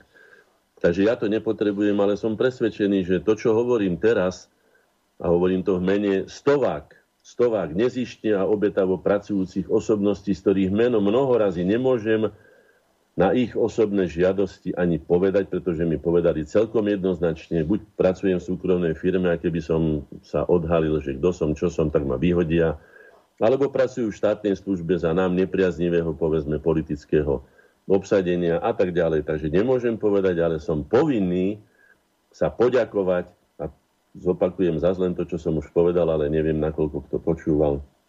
Treba sa poďakovať každému, kto akýmkoľvek spôsobom aj tým minimálnym, to znamená účasťou na zhromaždení alebo podpisom nejakej petície alebo akýmkoľvek spôsobom Alebo aspoň tým, že nebol proti nám. Akože bolo mnoho zaritých nepriateľov, ktorí nás nemohli ani cítiť, ani vidieť a ktorí nám prijali to najhoršie a do dneska deň to robia tak, no tak to vieme. Preto ja ani nakoniec eh, som sa tak nehneval na tých, ktorí sa prejavili ako naši oponenti a nepriatelia, pretože tam som vedel spredu, vis a vis, že kto je môjim nepriateľom. Najhorší boli, a to mi je najviac ľúto, a poviem vám to, že to je tak, a je to tiež denodenný chlebík ľudí, ktorí pracujú vo verejnej službe. Najhorší boli vlastní, ktorí zrádzali. Tí boli najhorší, pretože odzadu človek obyčajne útoky nečaká a aj ten najsilnejší človek, tá najsilnejšia osobnosť potrebuje mať chránený aspoň chrba. A keď aj to sa mnoho razy nestalo, takže bolo kadečo, ale to, o tom nechcem hovoriť, lebo to je už taká súkromná záležitosť, hádam sa niekedy k tomu dostanem a napíšem to, ale teraz nie. Teraz k tomu, čo sa udialo. No tak, aby som mohol prezentovať činnosť Združení slovenskej inteligencie, tak je to 23 plenárnych, veľkých plenárnych celonárodných konferencií, z mnohých aj medzinárodných konferencií, 23. Eh, je to 53 publikácií, ktoré sme vydali spolu s koreňami, spolu s nadáciou korene, ktorá tiež vznikla na podporu. Musela zaniknúť, pretože sme nemali už a nemáme teda prostriedky finančné. Ale z tej nadácie, len tak ako drobnosť pripomeniem, sme kúpili prvé husle Daliborovi Karvajovi, keď sme sa dozvedeli, že v Turcii E, je jeden chlapček, vtedy to bolo chlapča, to mohlo mať, ja neviem, či mal 8 rokov, vtedy on bol takého drobnejšieho vzrastu. Prišiel s ním môj kamarát Vlado Hatara a hovorí, Vilo, toto je chlapec vynikajúco hrať. Čo? No tak sme mu kúpili vtedy v nadácii a mali sme v nadácii peniaze. Kúpili sme mu prvé trojštvrťové husle, vyhral na nich svetovú súťaž, nahral aj prvú svoju CD, potom sme mu kúpili celé husle, asi rok a pol, lebo koľko na to, lebo chlapča rastlo zase teda obstál. Potom, keď už ich nepotreboval, tak nám ich vrátil a my sme ich darovali, darovali e, e, do Žiliny, do Žiliny konzervatóriu, kde pre vynikajúcich žiakov ich požičiavajú tak, ako my sme ich fakticky darovali, alebo požičali teda Karavajú a potom aj darovali. No, takže aj na to bola. Takže 53 publikácií, ktoré sme vydali my, alebo sme pomohli na ich vydanie. Potom je tu no, poviem aj tých, teda tie relácie, autorské relácie. Najprv sme začali s Borisom, v prvej línii sa to volalo, hej. A potom, potom relácia slovenské korene, výchova detí, systém hodnot, slovenský národný charakter, ľudový štúra jeho generácia, slovanstvo a svet súčasnosti, rodina a rodičovstvo detí, deformácia dejín na historické vedomie. No skrátka, nebudem to opakovať, pretože toto všetko si môžete na našej stránke pozrieť ale predsa len by som sa zastavil pri tých najvýznamnejších, aspoň podľa nás, ako sme sa dohodli ako členovia výborov Združení slovenskej inteligencie a Rada osobností, ktorá je poradným orgánom, cez ktorý prechádzajú všetky naše významné dokumenty, pretože hovoríme nielen za seba. Verím, že nielen za seba a dokázali sme to aj tým, že skutočne tieto veci, ktoré sme my spustili a ktoré sme aj organizovali, a mnohí sme sa stali aj vodcami, budem to teraz čítať, teda aspoň tých zopár. Sme sa stali vodcami národného pohybu spolu s Maticou Slovenskou, Štúrovou spoločnosťou a ďalšími, Nezesom a ďalšími organizáciami. Založili sme ZOSI, Združenie organizácií slovenskej inteligencie ako jeden z darov obnovenej Slovenskej republike, tak ako sme e, založili to sú všetko deti koreňov, keď to tak nazvem, prepačte, deti výrastky, lebo leto rasty koreňov, stálu konferenciu Slovenskej inteligencie Slovakia Plus, najväčšiu organizáciu z našich organizácií, ktorá má aj členstvo, mala aj preukazy, no teraz už nemá, lebo nám sa minuli, no ale nebudem to teraz, to sú také osobné veci, ktoré nie sú podstatné. Tak teda najvýznamnejším veciam, alebo činom, ktoré sme urobili, ako náš bezprostredný, úprimný dar slovenskému národu pri jeho najdôležitejšej, ako som povedal, transformácii v jeho novodobých dejinách, je to, že sme založili spoločnosť slovenskej inteligencie Korene, ktorá zohrala kľúčovú úlohu v zjednocovacom procese národných síl a v záverečnej etape emancipačného zápasu Slovákov. Zakladzajúcimi osobnostiami, môžem to už povedať, lebo Milana Rúfusa sa to nedotkne, Augustín Marian Huska, Vezoň Kočtu, Milan Laluha, Ivan Laluha, e, pán profesor Dorula, Janko Pavlíny, Emil Vontorčík a samozrejme ďalší mnohí a mnohí, mnohí iní. Musím povedať, že už aj vtedy sa tu objavili ľudia, ktorí potom sa zachovali ku nám veľmi nedobre a snažili sa, ja som tomu hovoril, že palácové prevraty, no tak boli pokusy e, to prevziať a najmä tie pokusy sa odohrávali vždy pred voľbami alebo teda v nejakých takýchto ako by som povedal, obdobia, keď išlo už potom o funkcie alebo o nejaké výhody. Pokiaľ bolo, bolo po voľbách, tak nechali hornačka aj korene, nech robia, nech, nech sa spotia, nech, nech majú aj mozole. Ale keď došli takéto obdobia, tak došlo k veľmi nepríjemným veciam. Dokonca v jednom období, po tej našej najvýznamnejšej eh, aktivite, ktorá mala celo, celoštátny, to znamená celočeskoslovenský význam, a to bola iniciatíva za zvrchované Slovensko, sa jej 35 signatári, aj keď nie celé Korény, ako som to povedal, je to taký príkry názov, ale nebojme sa toho, sa stali klopkom hadov. Doslova klopkom hadov, kde sa všetci chceli predrať na povrch, mnohí sa aj predrali, ale čo je smutné, že teda naj, najradšej na, na pleciach niekoho iného a obyčajne som to bol ja, pretože, pretože, ale to už nebudem, to oni vedia, ja neviem. Ja neviem, ale je to tak. No. Takže toto. Chceli sme pripraviť Slovákov ako zvrchovaný o svojich veciach a vzťahoch samostatne rozhodujúci národ. Čo sa podarilo, za čo ďakujem osudu, Bohu, všetkým, čo môžu do toho nejakým spôsobom siahať, že sa to podarilo a všetci by sme mali poďakovať aj celý národ, že sa to podarilo, pretože toto ani my sme v to neverili na 100%, hoci sme to chceli, lebo sme si na konečnom dôsledku svojej činnosti pripraviť Slovákov. No konečný dôsledok našej činnosti mohol trvať aj tri generácie. Alebo ísť do stratená. To sa všetko mohlo odohrať. No, samozrejme, že aj veľmoci museli zohrať. Mali iné problémy, že sa to takto nejako... Keby sa boli postavili, že to nechcú, tak by sme boli dopadli, ako hovorím, ako katalanci, ale to už nechajme tak, je to za nami. Tak 11. septembra 1991, to bol náš 11. september, nie ten americký. Náš čestný, statočný, úprimný na podne spoločnosti slovenskej inteligencie. Korene vznikla v jej sídle iniciatíva za zvrchované Slovensko, ktorá programovo zjednotila, toto je najdôležitejšie, ktorá programovo zjednotila všetky relevantné národné sily, mienkotvorné osobnosti, združenia inteligencie, inštitúcie aj politické subjekty a jej výzva definitívne nasmerovala vývoj slovenskej spoločnosti k obnoveniu štátnej samostatnosti, zvrchovanosti a získaniu rovnoprávnosti a subjektivity medzinárodného práva. Tie najvýznamnejší signatári boli napríklad pán doktor Peter Brňák, Janko Super, doktor Ladislav Deák, Jergu Šverko, dnes už nežijúci, moja maličkosť, Anton Hikiš, Roman Kalisky, Vlado Kompánek, aj Michal Kováč, aj e, Bartolomej Kunz, aj Jozef Markuš ako predseda Matice Slovenskej, aj Vladimír Mečiar ako predseda HZDS, aj Milan Laluha ako môj kolega výtvarník, aj Jozef Prokeš ako Slovenská národná strana predseda, hej, aj Dušan Slobodník a ďalší.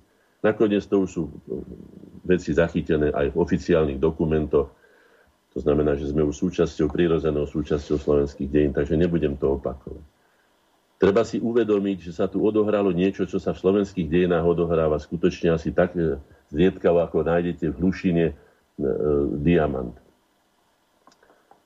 moji vlastní kolegovia ma pred tým 11. septembrom, niekedy v júni, v júli, e, odhovárali, že sa mi to nepodarí. Povedali, že ty nedostaneš nikdy Markuša s Mečiarom dohromady, ani Mečiara s Prokešom, ani ja neviem koho s kým, jednoducho oni ti neprídu.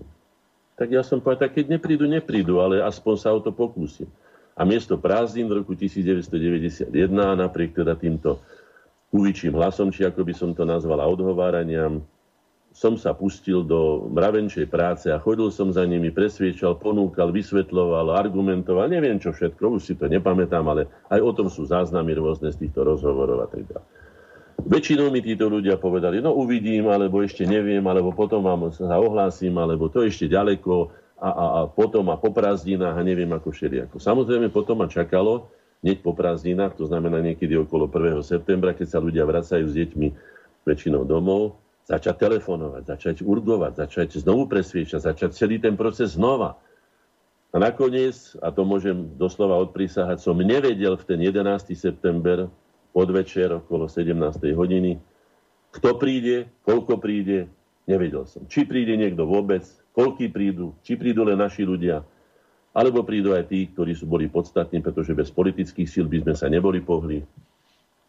Tam som sa vtedy vyjadril v tom zmysle, keď mali výhrady voči Mečiarovi alebo niekomu, som povedal celkom jednoznačne aj, aj Romanovi Kaliskému, ktorý bol oveľa skúsenejší ako my, aj politicky a zažil kadečo, som mu vtedy povedal Roman. Ani všetci dohromady, my, čo tu sedíme, nedáme toľkú podporu, ako má Mečiar. Dneska má 42% podpory národa. Máme len dve možnosti. Buď si Mečiara získame, alebo Mečiara si postavíme proti sebe.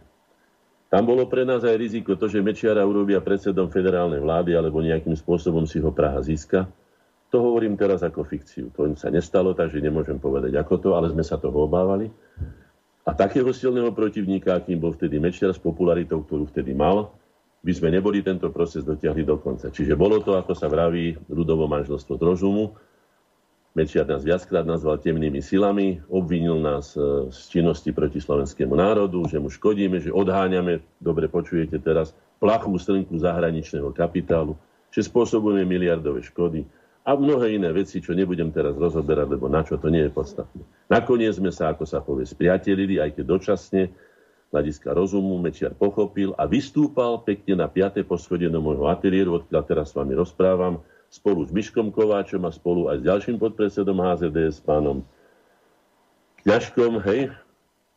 A potom prišiel aj e, Jozef Prokeš, ktorý ale po určitej chvíli odišiel a povedal mi medzi dverami, keď odchádza, že ja sa na tom e, znovu, aby Mečiar vysadol na vysokého konia, ja sa podielať na tom nebudem. A odišiel. Ale na druhý deň ráno, už okolo 8 hodine, už bol v ateliéri a dodatočne podpísal potom tú výzvu. Ale to hovorím, to už nebudem také detaily potom, len aby ste vedeli, že bolo to takéto.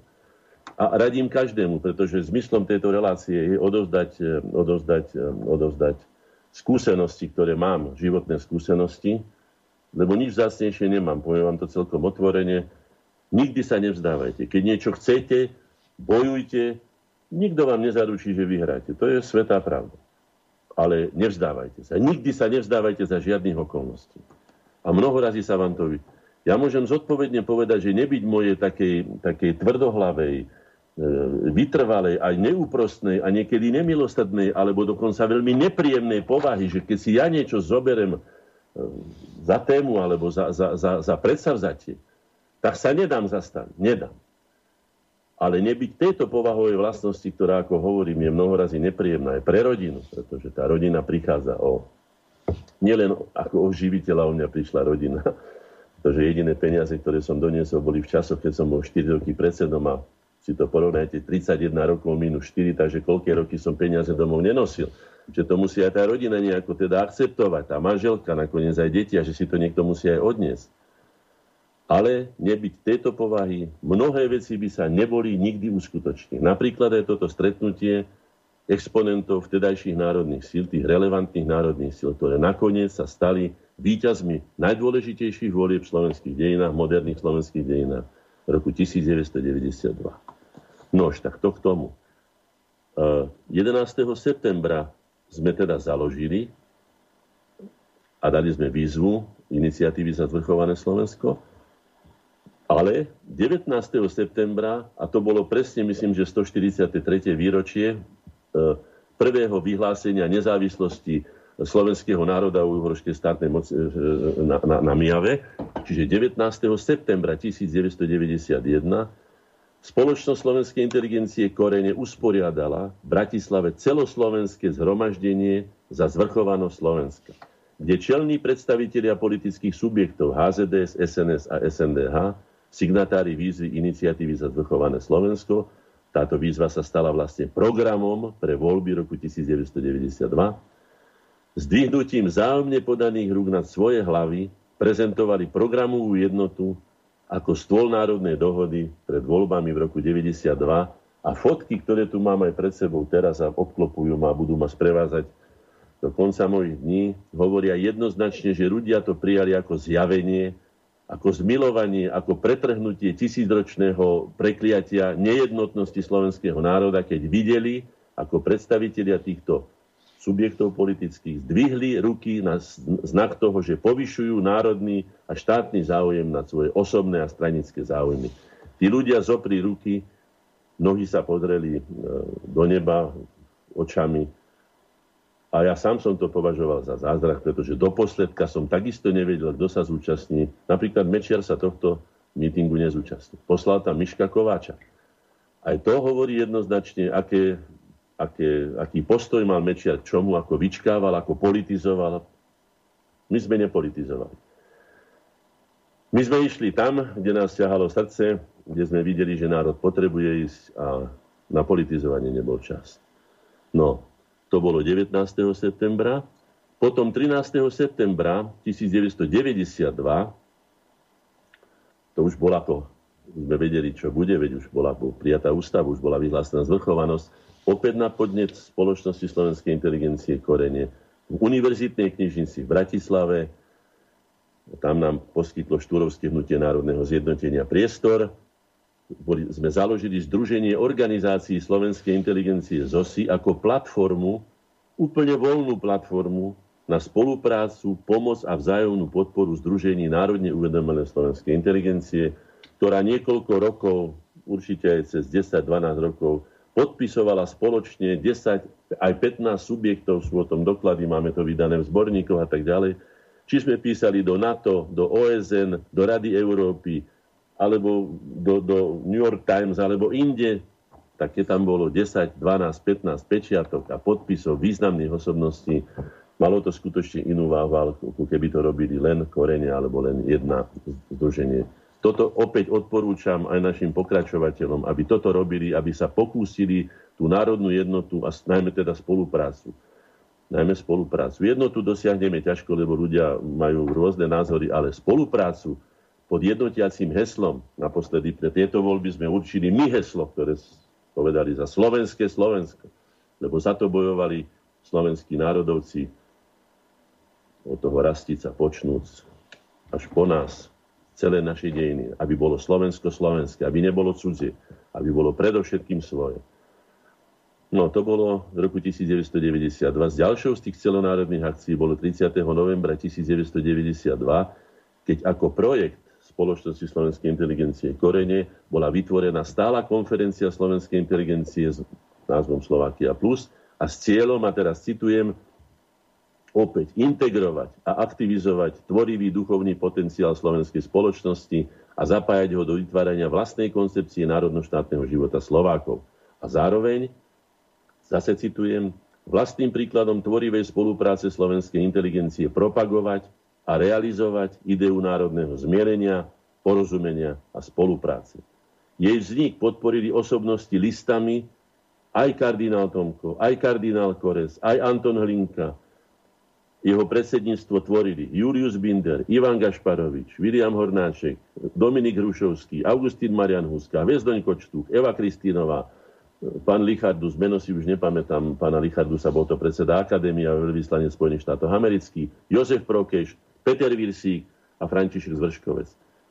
Ako najväčšia organizácia národne uvedomelej slovenskej inteligencie súčasná uskutočnila desiatky, už som hovoril, 23 odborných konferencií, aj medzinárodných a tak ďalej a tak ďalej. Vydala vyše 50 publikácií. No, ďalej, 7. júna 2001 na oslava 140. výročia Memoranda národa slovenského v Martine bola národným zhromaždením prijatá a predstaviteľmi Matice slovenskej aj politických subjektov podpísaná naša korenárska memorandová iniciatíva, ktorú prečítal do iný. Vždycky som bol poverený, vždycky som aj presvedčili, keď som aj nechcel čítať, povedali, ty máš dobrý hlas, ty máš dobré vyjadrovacie schopnosti, ty jednoducho to urobíš a nakoniec si predseda, tak, tak to bolo.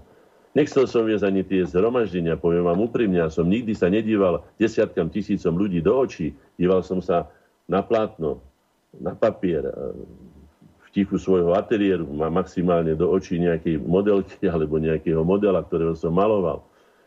A to bolo pre mňa také, no ale povedali mi to tak, že pôjdeš a hotovo. No tak, tak ma postavil život viackrát a tak som sa snažil robiť, čo bolo v mojich silách.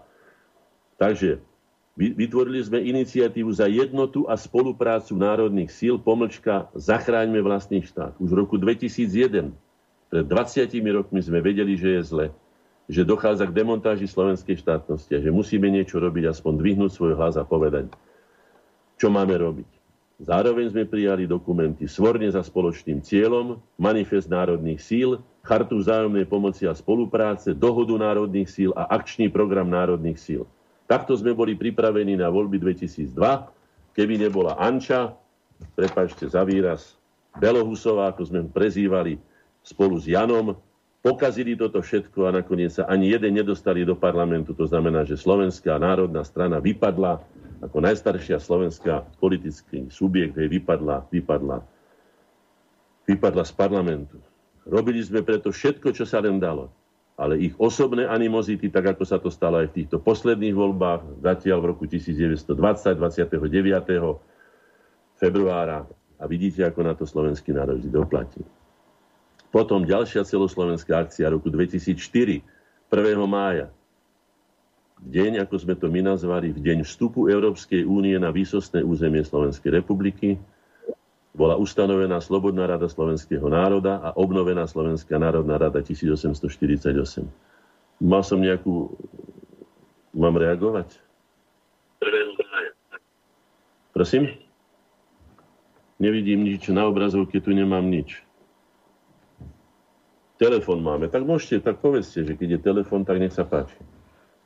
Mm, dobrý deň, tu je Margareta Višna. Chcel by som reagovať. Počujete ma, pán Hanaček? Áno, počujem vás, ďakujem. Áno. Dobre, ja by som, ešte ste asi nedokončili uh, celú tú činnosť uh, koreňov, ale asi to nebude také jednoduché dokončiť to. Um, ja by som chcela uh, k tomu doplniť, že vlastne tú generačnú štafetu, ktorú ste odovzdali aj mne, aj pánovi Michalkovi, tak uh, v podstate by sme chceli pokračovať vlastne v týchto myšlienkach koreňov, kde sme vlastne aj na tej konferencii v Devíne ešte v roku 2019, 23.11. aj predstavili e, ako pokračovatelia mladšia generácia koreňov náš vlastný program pod názvom Generačný program 2020. Ale na chvíľku ešte odbočím k tomu, čo, aby som nezabudla to aj povedať, že musím potvrdiť naozaj, že tie slova, čo ste spomínali, že keby ste neboli natoľko tvrdí, nepodarilo by sa vlastne to spojenie aj národných síl. A potvrdilo sa aj mne toto isté, keď sme stavali Štúra, Štúrové, ten pamätník Štúra. A naozaj som pochopila to, a je to fakticky e, poučenie aj pre ďalšie generácie, že ako náhle budeme robiť kompromisy a ustupovať, tak ten cieľ nedosiah- nedosiahneme. Čiže na tom som sa naozaj poučila, že my musíme vlastne trvať na e, tom cieli a nerobiť kompromisy.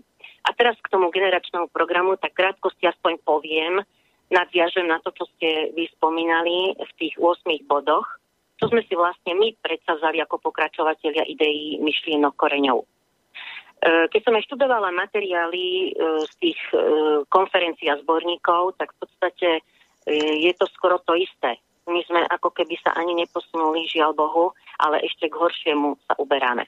Takže v prvom rade v tom generačnom programe sme si e, predsazali, že čo by mali byť také priority? Udržanie si a upevnenie čo najvyššej úrovne pôvodnej suverenity ako nezávislosti Slovenskej republiky, ako ju definuje Ústava Slovenskej republiky, zachovanie integrity a územnej celistosti Slovenskej republiky a jej nasmerovanie k demokracii a slobodnému rozvoju slovenského národa ako rovnoprávneho subjektu medzinárodného práva.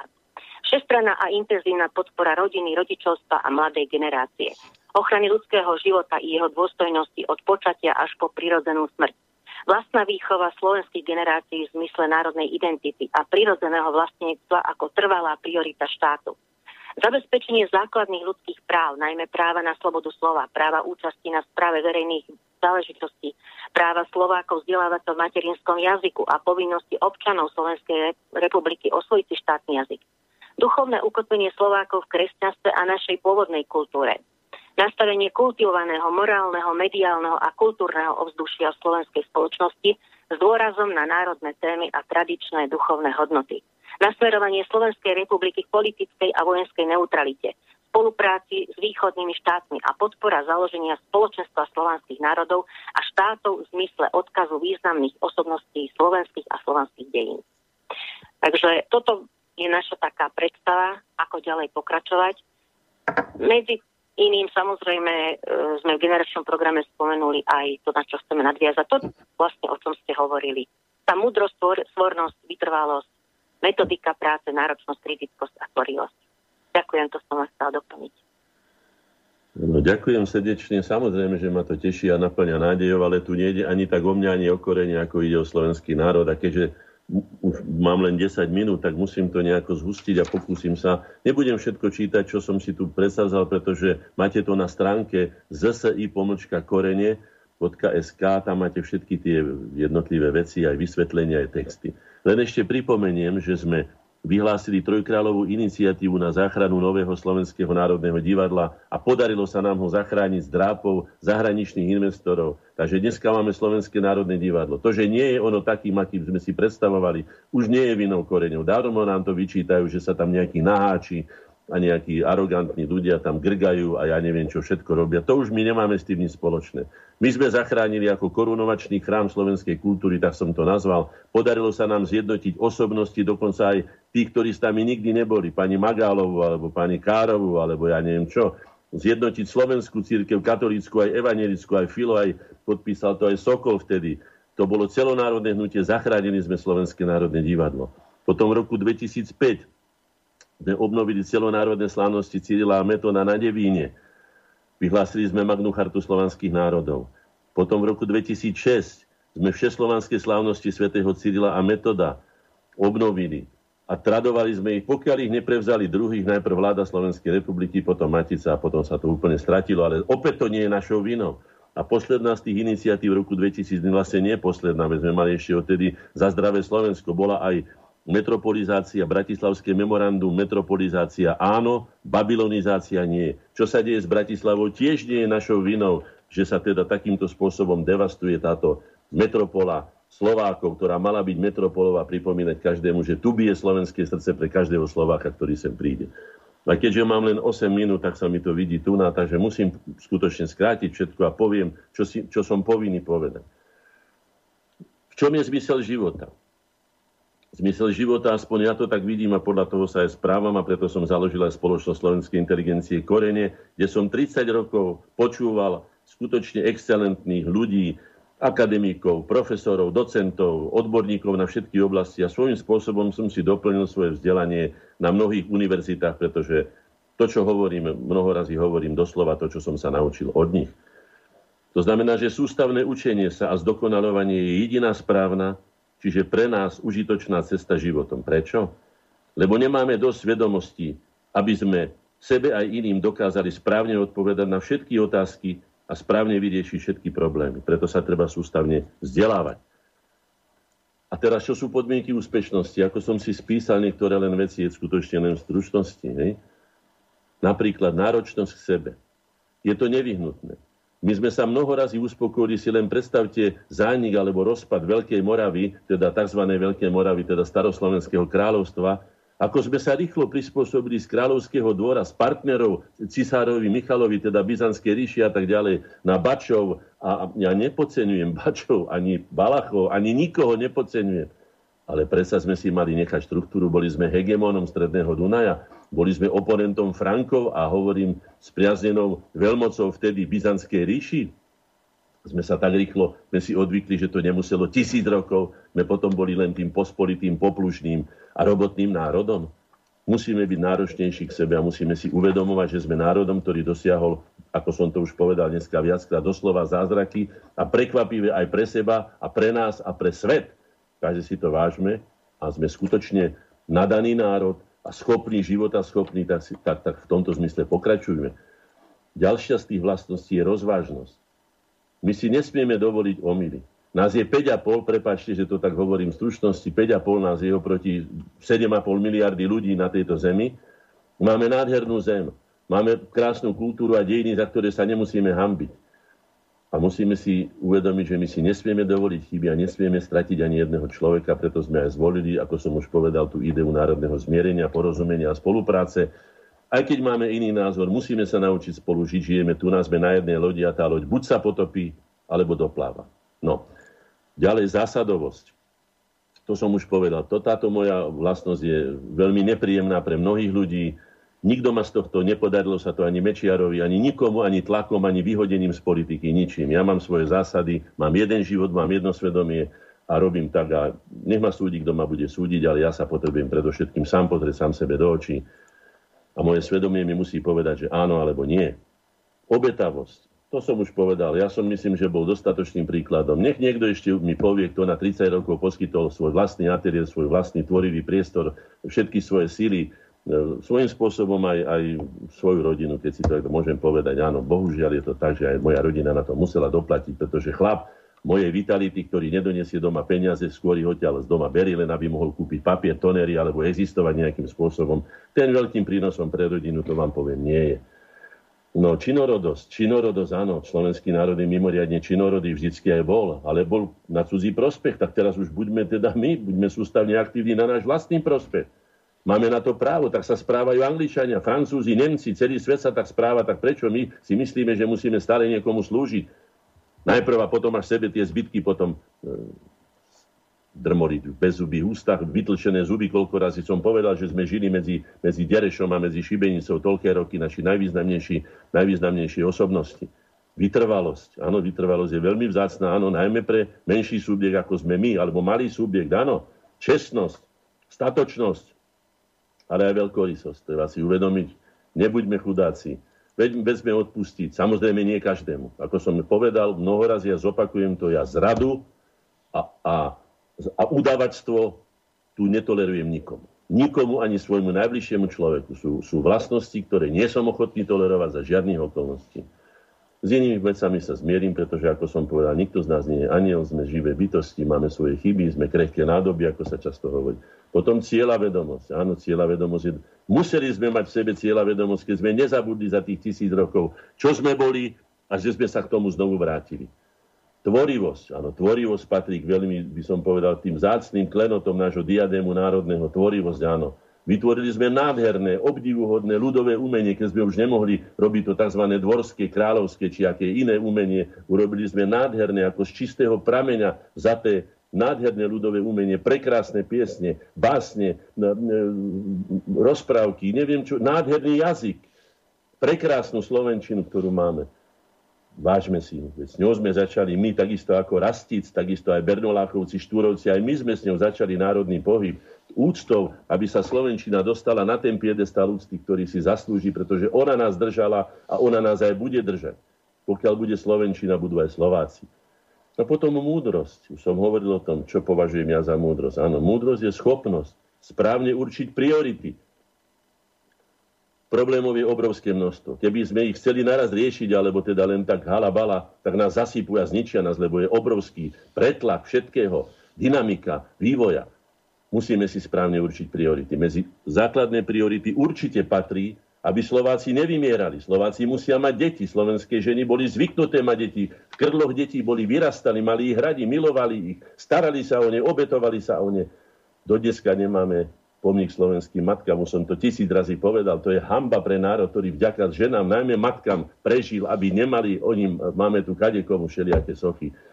No, Takže priority si určiť a konať múdro, ako som povedal, správny čas, na správnom mieste, správnym spôsobom. To je úspech. To je úspech. Úspešnosť aj našej korene a ich činnosti, tá najdlhšia sústavná činnosť generácie vzdelancov v slovenských dejinách dokázali, že úspešný môže byť iba ten, kto si vytvorí svoj vlastný systém. Zdopakujem to. Musíme si vytvoriť svoj vlastný systém. Na to bola vytvorená je Slovakia Plus. A dokáže z jeho existencie zabezpečiť tradíciu na čo najdlhší čas. Odovzdať štafetu mladým, aby, aby pokračovali, natchnúť ich pre tie myšlienky, hej? pre svoju budúcnosť.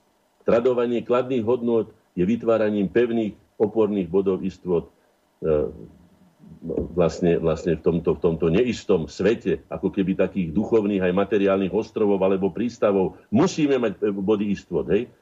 Preto ak si nedokážeme sami z vlastných duchovných a materiálnych zdrojov vytvoriť vlastný systém a pokračovať v jeho existencii a odovzdať ho nasledujúcim generáciám, nemôžeme byť úspešní.